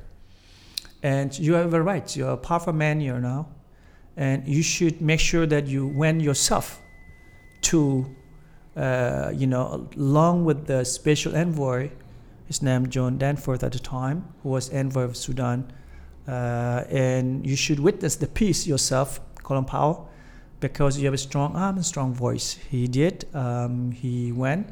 And the same thing uh, when I was introduced, when he introduced me to uh, Ms. Uh, Rice, Mhm. uh, the security advisor at the time, uh, who hugged me and and thanked me for everything that I was you? yeah that what I was doing. Yes, indeed, and I have a picture with her in my book. She does not seem Um, like a warm and person. and she and I said, "You have a voice to speak up on behalf of my people. Yeah. I'm a free man now. I'm in America, and I'm actually catching up with the American dream. But what about hundreds of thousands and millions of my people who are still in bondage? Mm. Hmm. Please speak up. That's the show. And I said, please, I want you to help me to testify to the U.S. Senate. Uh, she did the same thing when I actually uh, went to Madeleine Albright office the, before they left office, a few months before they were leaving Washington in during the President Clinton uh, administrations. I told her that please, U.S. have strong arms and strong voice, but I will emphasize on a strong voice because I don't need war. I want to speak. Tell the Khartoum to stop marginalizing and killing my people. Let them free the people of South Sudan and Blue Nile, Nuba Mountain, and Darfur, and every other African who are being oppressed and, and, and marginalized. So uh, she first said, when my first visit to her office, she said she was busy with the war in Sierra Leone at the time. That was in 2000. And I said, well, that's one of the country in Africa. I'm happy you're doing something, but do people of Sudan do not deserve peace, just like anybody else?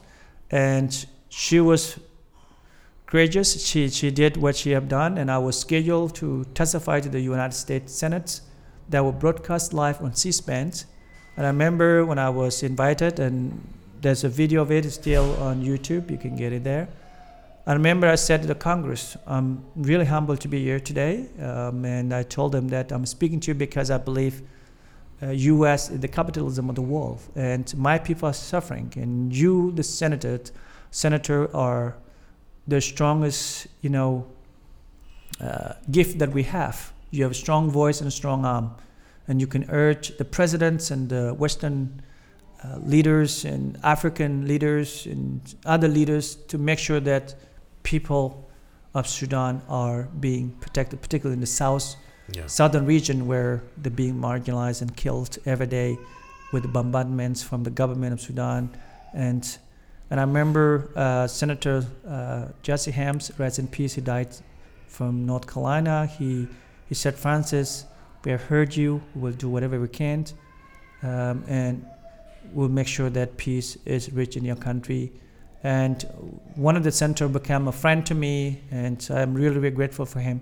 His name uh, Senator Sam Brownback from Kansas, who Mm. became a Kansas uh, governor. He's now, uh, I believe, uh, ambassador at large in the in the White House here, uh, who took it upon himself to continue advocating and always in touch with me. And Mm. I was honor, honor I was in his campaign trial in 2008, and I remember when he opened his headquarters in Iowa. I was the I spoke was the first person to speak. You Mm. know, inauguration. And I remember it was it was very very highly contested. This time that when Obama was very sharp and nobody could beat him in words Yeah. and everything else, but I watched him speaking there, and I was on his trial. So Okay. I, I it is uh, what I just said. It is U.S. has done a lot, and I just wanted to make sure that I always say this so America knows, despite what people perceive as uh, part of the story of America. To me, I'm grateful for those who have helped us to George W. Bush, whether he wronged some stuff within his own country here. Yeah. He's my my hero, and everyone else that worked in his administration because he was the only one who managed to bring peace after over 50 something years of struggle of my people. Mhm. So that's the credit I gave it to him, and uh, I'm very proud of what he have done in his records. So, of course, this is not to discriminate others. They have done their part, but he did it. He finally brought peace, and peace was witnessed during his tenure when he was the president of the United States. You you you've uh, you've taken him up a notch in my book. Okay, just a little, a little. I, I I might like him a little bit more. I don't like him, but I, I like him a little bit more. Um, th- this is amazing. Uh, this is amazing story. So. What are you? What are you? What are your plans now? You were the minister for information, culture, youth, and sports on the state level in the government of the Republic of South Sudan. Um, you're no longer that, but do you plan on going back to to help with the future of Sudan? Do you want? Are you going to stay here and work from here? Like, what are your plans for the future?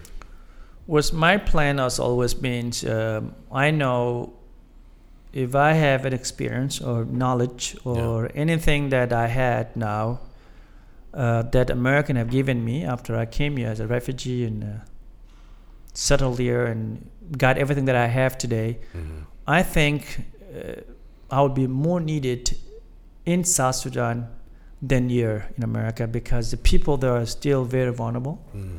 um, and to make that country a great country, it, it would need those of us in diaspora coming back um, and giving back whatever experience that we have, knowledge that we have, and energy, and all the things that we have learned, you know, all the other democracy that we have learned, so that we um, help reform those countries. Mm. And my dream is when I went back to South Sudan, I went back on July 7th, 2011, just uh, two days before the independence of, of South Sudan Mhm. as a, as a young country. And after seeing my flag flying after the host the flag of South Sudan, and I, I felt that you know I should prolong my staying in South Sudan, where I started working with the government on a central level as a director in one of the ministry uh, of environment.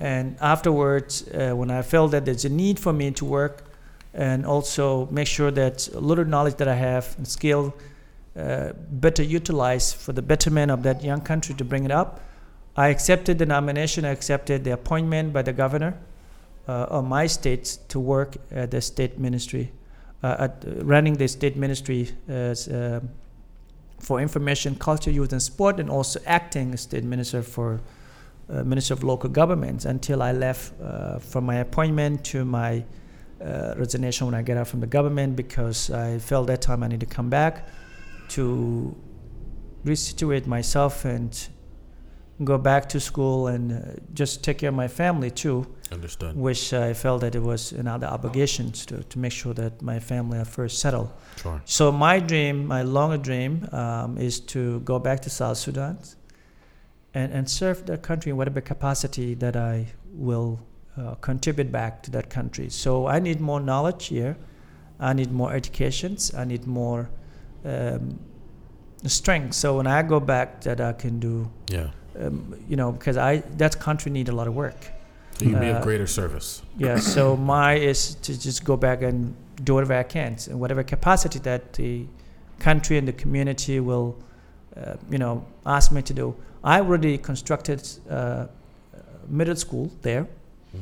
uh, and that school was in 2009. I did it. It's eight classrooms. Mm. Um, something that I'm very happy. I help people with uh, uh, boreholes where they can have, uh, you know, uh, clean drinking water uh, because they were drinking from the river. Mm. Uh, these are little things that I have done there, and we still need more of that. Um, but my immediate dream of going back to South Sudan to help, you know, transforming that government, you know, South Sudan one day, Yeah. um, and that's what I have because a lot of us who came here, lost boys of South Sudan, and other South Sudanese who came here, got education and everything else, do want to go back and help, you know, transform that country from where people look at it now as a more um full of corrupt leaders and people who uses uh, tribes against other tribes and other things that may not be uh, good for the country who just get out from war. Yeah. So I want to go and say to my people, we have everything. This is we have a fertile land that you can grow about anything there. We have oil. We, we don't need money from anybody. We just need leaders that could fix it. And I think President uh, Obama said that when he went to Egypt in 2008 or 2009, when he said Africa do not need food, Africa needs leaders. And, and this is what I Africa think needs. he's right. Yeah, because Yeah. we have everything there. Everything. And talking from perspective of my country, South Sudan, which is oil rich, Mhm. uh, after those are country of Nigeria and many others, um, including golds and other uh, minerals. I, I, I think that you know South Sudan would be a great country if it has leaders who really know what to do and how to unite their own people Yeah. because unity number one if you are not united you will not have security everybody will be doing some things that are not uh, good for the country that's thriving for the better so that's that's my dream i i is is, i don't know how soon that will be but i have that in mind to go back to sudan and help So, first of all, thank you for sharing your life story with us. It's very powerful, very very powerful. And and I'm gonna say it again. God has really blessed you. When you when you have someone who's blessed to the extent that you have been blessed, uh, it's for a reason. And obviously, you're we're tapping into some of that reason now.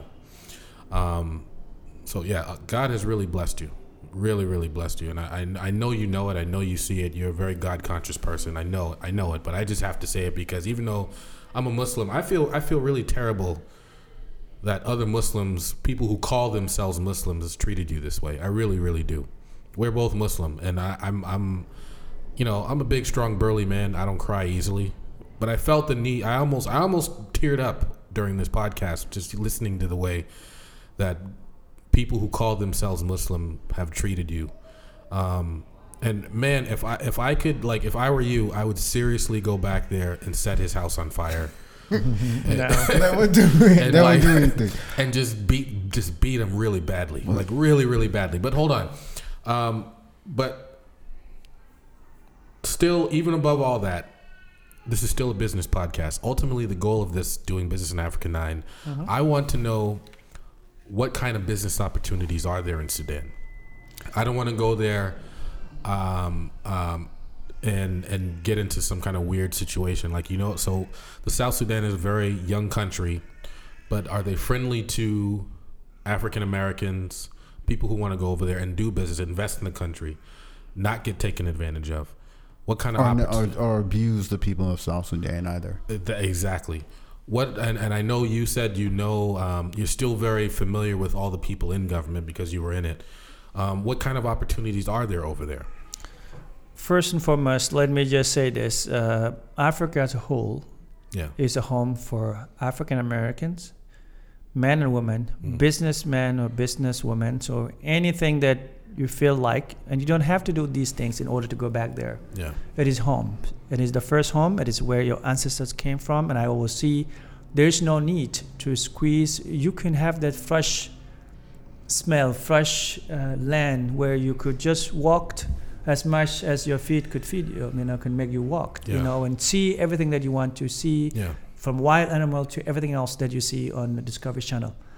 I must talk uh, about South Sudan, how South Sudan is a potential uh, investment uh, place, and as we speak to now, despite that South Sudan has just gained its independence in 2011 on July 9, uh, and then went back to internal war in 2013, 2003, when the the first vice presidents of the country uh, stage coup or how they call it, because you want to be president while the sitting president's term Yeah. uh, was not yet over.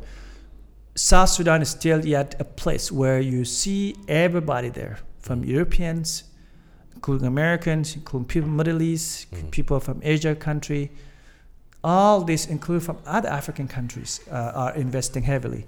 What you could invest on it, there are many things depending on what nature of business you want to do. Because South Sudan, as I said, is a marketplace. Everything is marketable there. Mm. Hmm. We have oil. We have people who are in the gold. We have people who are doing many things in other infrastructures.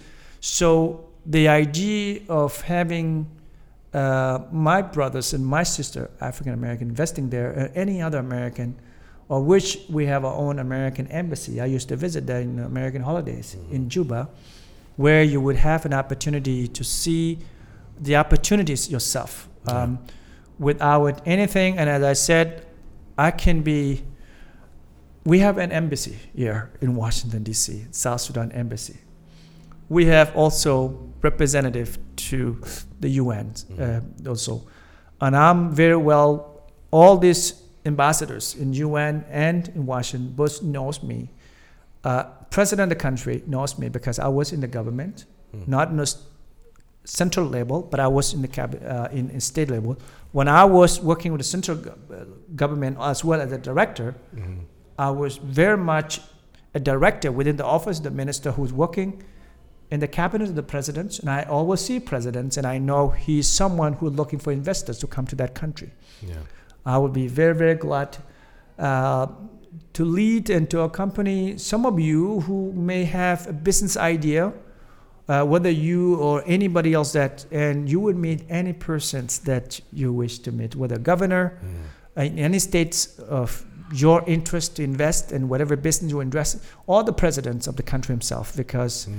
the, the, the minister of the president is someone who was in the United States, some close friend to me, and almost every other person working there, I know them, including chief of staff. So these are the guarantee that I would say, safety-wise, South Sudan is safe. It's just like in America, some, it depends where you hanging in, what part of the Yeah. city you went to and what happened in that particular area.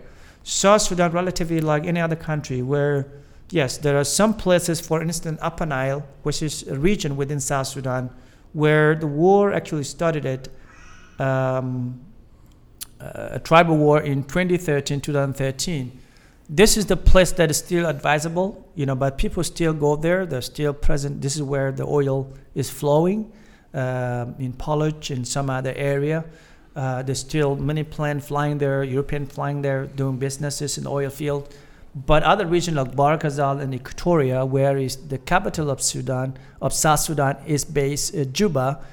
These are relatively calm and safe, and you will be guaranteed by the, the, the embassy there. You will be advised, and you will be advised. And when I say embassy, the U.S. embassy, Sure. um, and, and these are places that you could definitely do businesses anywhere. Um, friendly wise, oh, people are very friendly. Hmm. Are very friendly, and you will see the joy of seeing their own brothers and sister, African American, coming back and bringing businesses to them. Because when you work as an investor, you will have a lot of national uh, employees. So Yeah. you are helping in the state economy, and uh, you know, and everybody will welcome that yeah. and and these are the opportunities that are there and uh, I, I like what my brother one of the artists uh, always uh, talking about uh, rebranding africa and how african are not really selling africa so that everybody could come there uh, the, the, the, the, the, yeah. the musician I, I like i follow him uh, and i like what he always say. And i wish you know i could meet him to tell him that continue what you're doing because everybody's scared of africa. Because what the, eh, the what the media or Western media reflect about Africa is completely everything negative, Always. Anger, violence, uh, and, and diseases. diseases. That's they it. don't show That's all it the is, right? best. Yeah. And when you go, for instance, you fly to Uganda, Mm. Kampala, you find yourself like in some mini uh, downtown somewhere here. Yeah. The same thing in Nairobi, you will not. You will see the same. You know, this is a name. This is something. Whatever name it is, there Yeah. are a bunch of things. The Yeah. sa- you go to Kigali, Kigali in Rwanda, Yeah. which just got out from the uh, genocide that we heard of in 1994. Yeah. It's the most cleanest country, I've heard that the last and podcast. and you can uh, drive as far as you could drive. Yeah. You still have, uh, you know, a place where you could stop on the road, buy some coffee, food, anything. Uh, it's the most luxurious place, Mm. clean wise, you know, hygiene. So these are the places. South Africa, these places are yet unknown to many in the West because what the media portray about Africa is always negative But and we need to you know Mhm. make sure that we replicate that by showing the, the the best part of africa yeah. yes Well, we really feel that you're definitely one of the best parts of Africa, and we're glad not only to share the story of triumph, but of the healing that people of African descent from across the diaspora and in the continent we need to to move on after this period of what they call col- European aggression, and now we we need to take ownership of of our community and of ourselves. And I'm uh, talking about it economically. mm-hmm. To you only do engage in commerce with people you know and you have a relationship. You, I mean, you could buy some stuff online, but Mhm. that's not the majority of commerce. And I really love the extent. What I've noticed uh, from an investor perspective, we've had these conversations before, is because since people don't know Africa that well, they even when they're trying to in the, the due diligence you need to help put a contract or proposal together is sometimes anemic. You know, um, the person it's a sound idea, but it's missing. Th- those are key relationships that you have in the government. Those, those how you see the connections between the different groups. Like, hey, we need a well, but this is actually going to do. Uh, I'm just gonna make some stuff up Mm-hmm. the school is going to be affiliated with that. There's this road. Now we're going to have this economic activity. Mm-hmm. This is the 10, 20 year plan, and this is how this project fits in. Investors need to understand that. Um, and I don't hear robustly in, in a small, I'm in a small investor world um, here in here stateside who look into international, even the people who want to invest in Africa, who have expert some level of expertise, say it's challenging. And when I, when you hear projects and you compare them, you juxtapose them to an, another international project, sometimes the the preliminary research is weaker um, because it costs money and people aren't used to doing that because it raises the upfront cost. Have you seen anything to help with they call them soft costs? The soft costs are to help investors, be them African, um, African Americans or others from the diaspora or other investors to get over that hump. Because that's one of the things I've seen the, the soft costs and the trade mission relationships together so you can get those dollars, in this case, to go in. Have you seen anything, or actually, that's something I would love to work on, by the way. Well, um, what I would say of South Sudan, South Sudan is the youngest country ever. It's a place that we call it open market. Mhm. Everybody could come and sell and buy anything. Sell mostly. we don't. We don't have. We don't uh, export anything. Mm-hmm. What would you Um, export? Um, uh, but we import everything to South Sudan because it's a brand new country. My country is very flexible. My country is key, keen of welcoming every investor, small and big Mm-hmm. investors. Uh, our presidents and the leadership from all levels to the state level are willing and welcoming and caring and treating every um, person that had a contract with, uh, you know, high esteem of respect and honor, meaning that everything done transparently. mm-hmm. Um, and uh, yes, there are elements of people who always want to sandwich themselves inside your uh, business so that they, they, they get some percentages Yeah. in the duck. Those things are is you to identify them when you see them because it depends on you. If you want to do honest business, you will definitely deny them. yeah. If, So if you want to obvious. do business that is to cover up some of these things, then you'll be dealing with such people because they are dealers. They are just a broker, whatever that they are there. Sure. But if you come straight to the leadership uh, of the of the of the country, um, you will be guaranteed because, as I said, it's a young country where we need your expertise. Whatever you will say, you will do. We rely on it heavily. Mm. The whole country will rely on it. For instance, you become you want to invest uh, in in in oil uh, sector. Uh, you know, or you will bring us equipments that we do not have. The whole country will, you know, rely on that to come because that will open up another gate, the opportunity for the country to grow. So, as I said, you know, we are an open market, and the good news is the South Sudanese majority of them are very. Uh, these are the people who are either were in the West, uh, working in the government mostly, except the president, of course, has been uh, uh, one of the era of war in fighting all his life since he was young until the country get independence, become a president.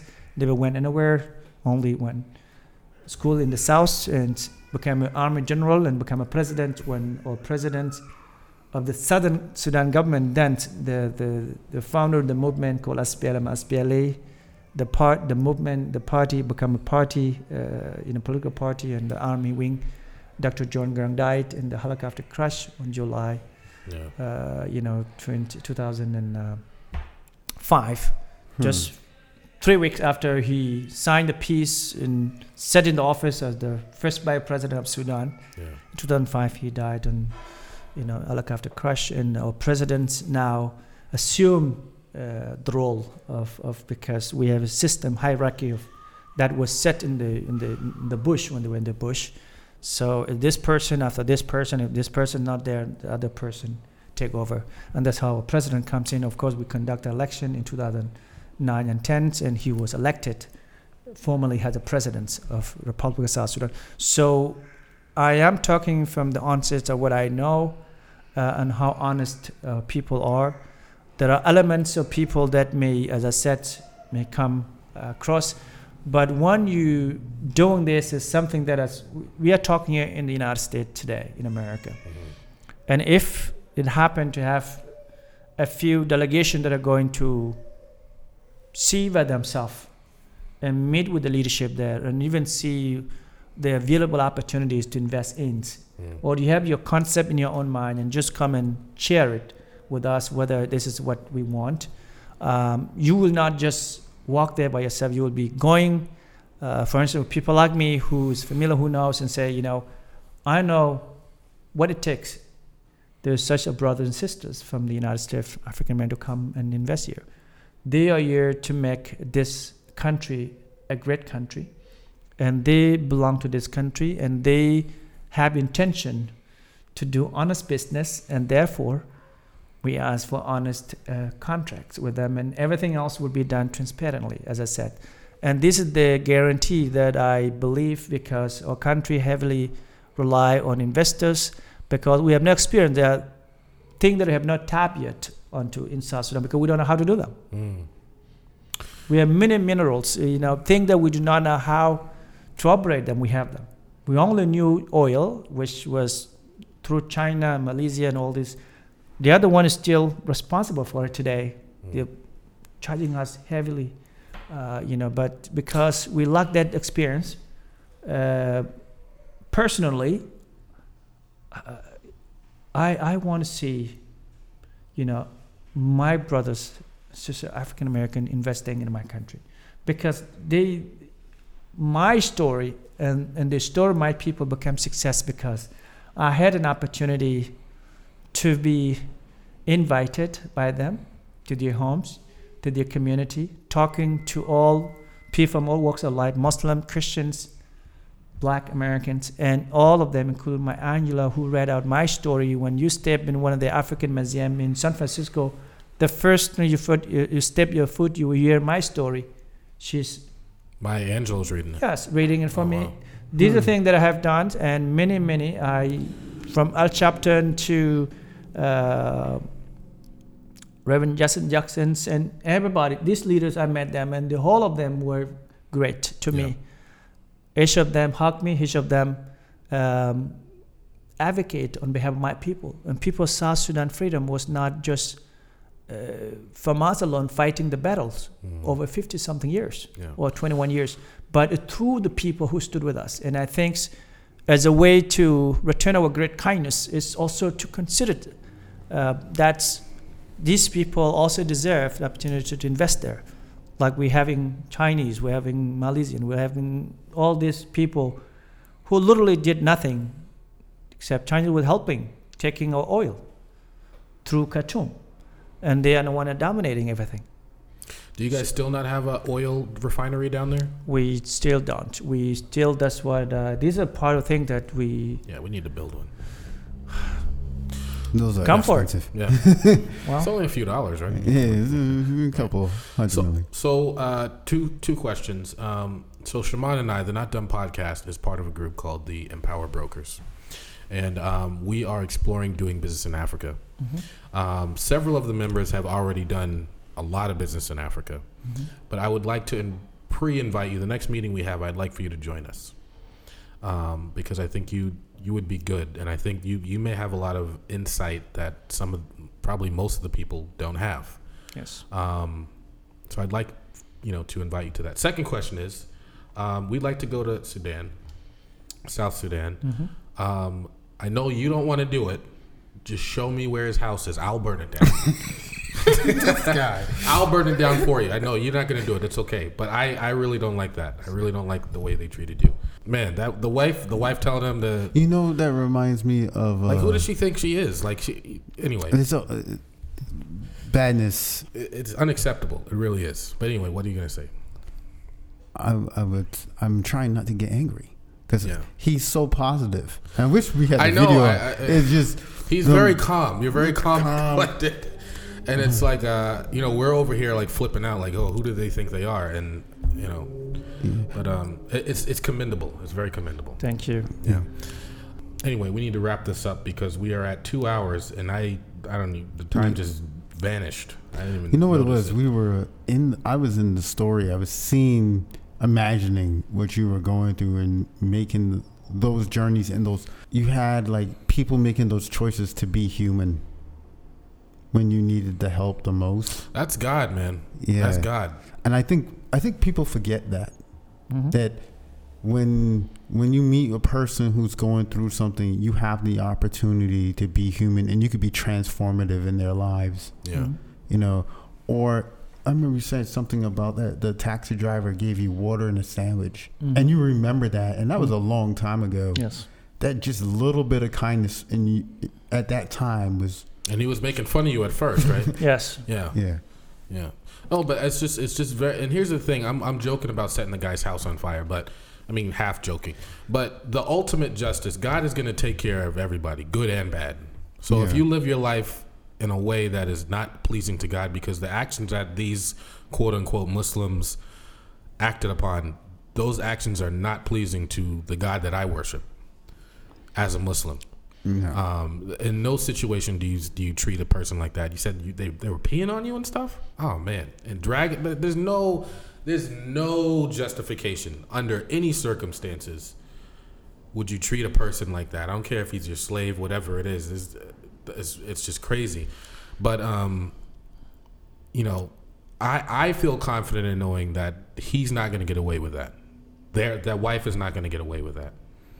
Even if it's not in this life, then the next life. And I, you know, if I was him, I'd hope to deal with it in this life because you don't want to deal with God directly. Because in the next life, it's a, another level of punishment that, you know, people don't want. Um, so, anyway, I, I'm kind of joking, but I'm not joking. Like this, I'm serious about God bringing justice to whoever, you know, good and bad. All the justice goes goes to God. But um, no, man, you just had you really the the way I see it, you had like a, a line of people who just looked out for you Yes. from the time you got to that guy who let you get in the truck all the way up till you got into Egypt. You had a certain number of people, and God put those people there for you to Yes. meet. A- you know? And just just to add on, So- this is one of the reasons why I do not generalize. I don't say Yeah, all Muslims or all Arabs. yeah, I believe in any community, any society, there are always good and bad people. absolutely. Juma Abdullah and his wife Hawa. His name is Jim. Jimma. Oh, Jim. Jima. Juma Abdullah and his wife Hawa, and uh, whom actually his wife Hawa, her brother is the leader of Rizeigat, which is a tribe that they belong. Mm. And they call him one of the hero because he, when he lead the war or raid in southern Sudan region, he would destroy that village to ashes. He would burn it down. He would take whatever that's, um, you know, worthy to take back Wow. to. So he was consistently So the that most person vicious. considered so the, her Awa considered you know she's from this superior, strong, wealthy family, so she she can just speak her mind. However, to me, and I believe this is the same thing with my people in Yeah. southern Sudan, and that's why we have many. If this were taken in the context of Christian versus Muslim, we would have never had a single mosque. Mm. You know, in my state alone, northern Bahr el Ghazal, is almost more Muslims than Christians as we speak today. Mm. Um, and nobody ever revisit the story of marginalizations and uh, Islamization that were used by the Sunni government as the tool to punish us and with not providing services and using other black Muslims to kill us and kidnap our children Yeah. and converting them to Islam. So South Sudan and me in particular, I consider everybody a hero uh, and people who are character in my my story, my book, Abdurrahman, who helped me, the lorry driver, a truck driver, and this Egyptian man, a taxi driver, who helped me to take me to one of the church Mm. and provided me with a sandwich and a water Yeah. was the Muslims, and you, you can see we human we are different. There Yeah. are those who behave, Yeah. those who completely believe that they are better than the others, and they don't value you, whatever, uh, however way you resist, they still will look you down less. And, and I think that's how I, uh, I I look into my story and the story of my people. Even during the war, were people who were living in the North Sudan, who were living in Arabs. They were being protected by other Muslim Arabs. And there are those who want to kill them as much as they could find Mhm. any. So it is, that's a different story.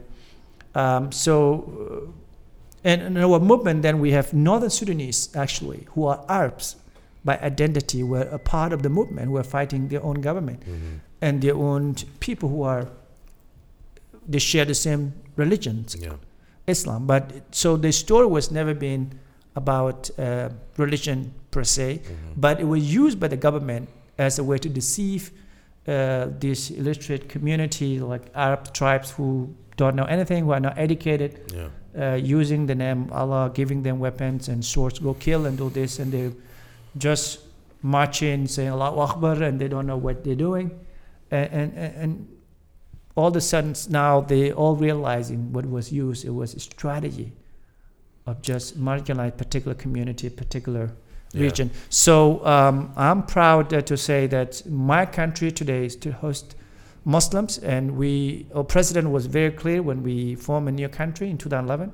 So this country belongs to all of us, Muslim, Christian, and ever during Ramadan or fasting or celebrating, he always buy them many gifts and he share with them the Yeah. meal and he Yeah. say that this is our country, let's protect it together. Yeah. You worship your God, but Yeah. make sure that your citizenship is equally with others. Make sure that you same rights. Nobody should allow anything to do with tourists, anything to do with radicalism, and, and that's how my country is actually set up today. So, um, but wrong is wrong. Whoever did it should be called out. Is wrong. And Juma Abdullah and his wife and those who have Absolutely. slaved, many other slaves, Yeah. were wrong, and I have no hatred. As I said, as even you, I, all I need, I just want him to know that I'm alive and that. Did he have other slaves too? Or was it just Um, there are many other slaves. Everybody has a slave. Everybody in the area has a slave. He has slaves, and we- are not allowed to be in one place. Hmm. They scuttled us, you know, because Oh, they they don't want us. They don't want us to speak in our native language Wow. or identify ourselves was what was wrong. So they produce separately, and if we meet where we're taking the cattle, you know, we will be asked to speak Arabic, but not so they can understand what we're talking about. So, it's- so it was it was a systematic thing that was set up. That was amazing. Um, Hmm. One final question, mhm. and then we'll we'll end on this. I know that um, throughout this war, were the Chinese and Indians were they still down there doing business at the same time throughout the war? Through the war, uh, China was one used by the Sudanese government to To get the oil out, get right? Get the oil out. and So Get they were there. everything. They were here, there. They were there. Did they're the one them- who constructed the pipelines from yeah. Upper Nile in southern Sudan region all the way to Port Sudan's, um, you know, Red Sea. So basically, the same pipeline that we're still using today, Mm. because as I said, we have not constructed our own Yeah. yet since 2011. Something we should have done. We have lots of money, but it is on its way to be done. So, um, so these people. That's why I say personally, uh, leaning towards east versus west uh, is, is is is ideally for me. I, I don't appreciate it Yeah. because I, I believe the West have stood with us in all you know um, throughout the history. You know, West, uh, particularly America and country like Norway and many others, Yeah. um, through humanitarian aids, through uh, refugee programs, bringing us to this country, Canada, Australia. These countries have stood with us, and Yeah. we should lean towards them to help us expedite building or constructing Yeah. new modern hospital schools than deciding to be far uh, east where China and Russia and some other country are not doing much in our country. They were actually a part of destruction. Were any of the um, so you you said you gave a figure of two million how two many two million people died in that? Yes, Okay. over two million. W- were any of them Chinese or Indian or were they all or Arab? Or I'm talking about South Sudanese. African? I'm talking about South Sudanese alone. So it was all black Africans. These were black Africans. And, Man. and and this may not be uh, accurate uh, number, but you could Google it. It was more beyond that. Yeah. People died during the 21 years of civil war, Amazing. and 4.5 millions were displaced. And, and I'm one of the people that find myself in diaspora in the United States now, a dual citizen in the U.S. Hmm. Amazing. Francis Bok. Thank you for very coming. much It was for a having me. pleasure. Thank it you, was a pleasure. Thank you Thank for you coming. very much. Uh, I sharing. I, I just want to say I am always grateful, Yeah. humble, and always appreciative to the love and, Absolutely. and, and how much attention, um, you know, people like you who, in your own small world, want to make a difference in my life, in my people's.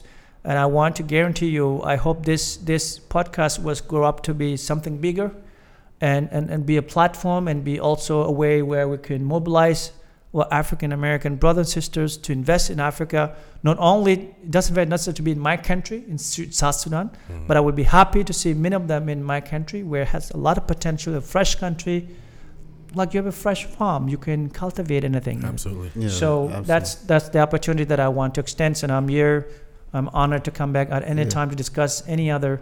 Yeah. We're, we're gonna definitely have that podcast about the African Union. It's a uh, South Sudan part of the African Union. We are. We are a member. oh wow, Uh, We that are was a good, member- that was a powerful vote that happened uh, not too long ago. To, I think that's exciting. We're, we're we've heard such powerful stories. I mean, Chris Chris uh, Jackson comes in when he was there during the. He's Liberian. He was Mhm. there during the Liberian coup. mm-hmm. and uh, he he told us a story of when they took the the chief justice. He Mhm. was in the house and had a conversation, and um, we've just met so many people who are just these silent witnesses and also heroes f- for both a travesty but also um, an awakening, a blessing of what the new Africa is. I'm thinking about this. I got into Afro beats just recently, hmm and uh, I saw one- Afro beats. Afro beats, yeah. Yeah, not Africa beats. I said Africa beats. I guess it's the same thing. I Uh, no, know. no, It's it's, it's Afro beats. Afro- yeah, Afro beats, bro. Yeah. Um, and there was a performer, uh, ODG Fuse. He Mhm. went from back back in uh, Mhm. the YouTube video from 2014. He Mhm. has a hat that says Tina T I N A. hmm This is the new Africa. hmm I mean that spirit Mm. that not just rebranding with like a lo- logo, but refeeling what Africa means to everyone on the continent diaspora. I just feel like it's getting traction. It's definitely getting traction. Yeah. And, Yeah. and this podcast is part of it. Yeah. Uh, We're definitely getting traction. Like a lot of African Americans over here are just getting tired of the racism, looking at other options. And, um, you know, at the basis of all society is economics. So that's why I thought, hey, let's figure out how we can do some business over there. Let's figure out how we can um, uh, increase uh, awareness of what it really is. Yes. Not not what you see on TV where it's just Yep. starving children and flies and diseases and stuff. No, Mhm. what is it really? I mean, they have cities just like we have cities. hmm It's a amazing, amazing. Uh, like every, literally every single guest we've had, um, they all had a wealth of knowledge that had nothing to do with Ebola virus, nothing to do, nothing to do with things. starving children. All like th- there's so much opportunity over there, and we need to just uh, not be so scared of where we all come from. Actually, white people included, we all come from Africa. Literally everyone on the whole planet. So um, I just think we need to stop, like you know, buying into this. Uh, all of this. It's basically just entertainment propaganda.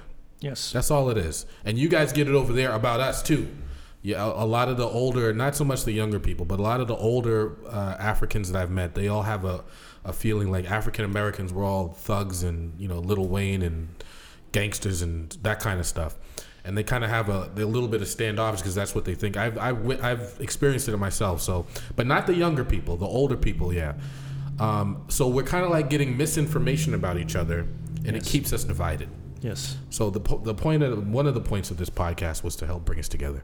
Uh, with that, I will say thank you for joining us. Um, we we are honored and privileged to have We had, had no you. tangents today. We had zero tangents. That's not like us. this is the first time in 40 this is going to be our 42nd episode this will air at the beginning of um, ramadan um, we have never had an, an episode without a tangent and you were the first one We, we talk about our tangents are way gone gone. other other side come back, talking about to- movies and yeah it's crazy It, it, it was the it was the um, the story was so vivid. Like in my own imagination, I was um, seeing you like in this lush field yeah under know, a mango through- tree you know, Yeah. and I could smell the mango. You know, the way you, cause um, I wish people could hear it in your voice, but this to see it, it was just coming across, and I could see the sun, and it was, and and the happy people, and then that being taken away, and now it's coming back. You know what else is funny? You mentioned uh, um, he said this on um, the last podcast. Uh, Anthony Jigwa. He said a wealthy man might not have any money, he'll just have a bunch of livestock. He'll have cows, Mm-hmm. he'll have chickens, he'll have goats, but he'll have like thousands of them. And he's like the richest guy on earth. And he's like, "How do you tax a guy like that? he doesn't have cash. It's not cat. What do you What do you do? Want a cow? Here, take a cow. Yes. Yeah. Yeah. So your dad was like one of the richest guys around, but it, it wasn't like he had money. He just No, had yes, a whole just bunch cattles. of stuff. he had the stuff yeah. that mattered. And that's- food and land. That's what matters: food, clothing, and shelter. So anyway, I thought that was interesting. Uh, thank you for joining us. You've joined us on the ninth episode of Doing Business in Africa. We were privileged to have been joined by Francis Bok um, from South Sudan, which we've learned is different from Sudan. So they got Sudan and South Sudan. Uh, it's a new country in 2011. Yes. Okay. Thank you for joining us. Um, it was a pleasure to have you. Uh, one. One.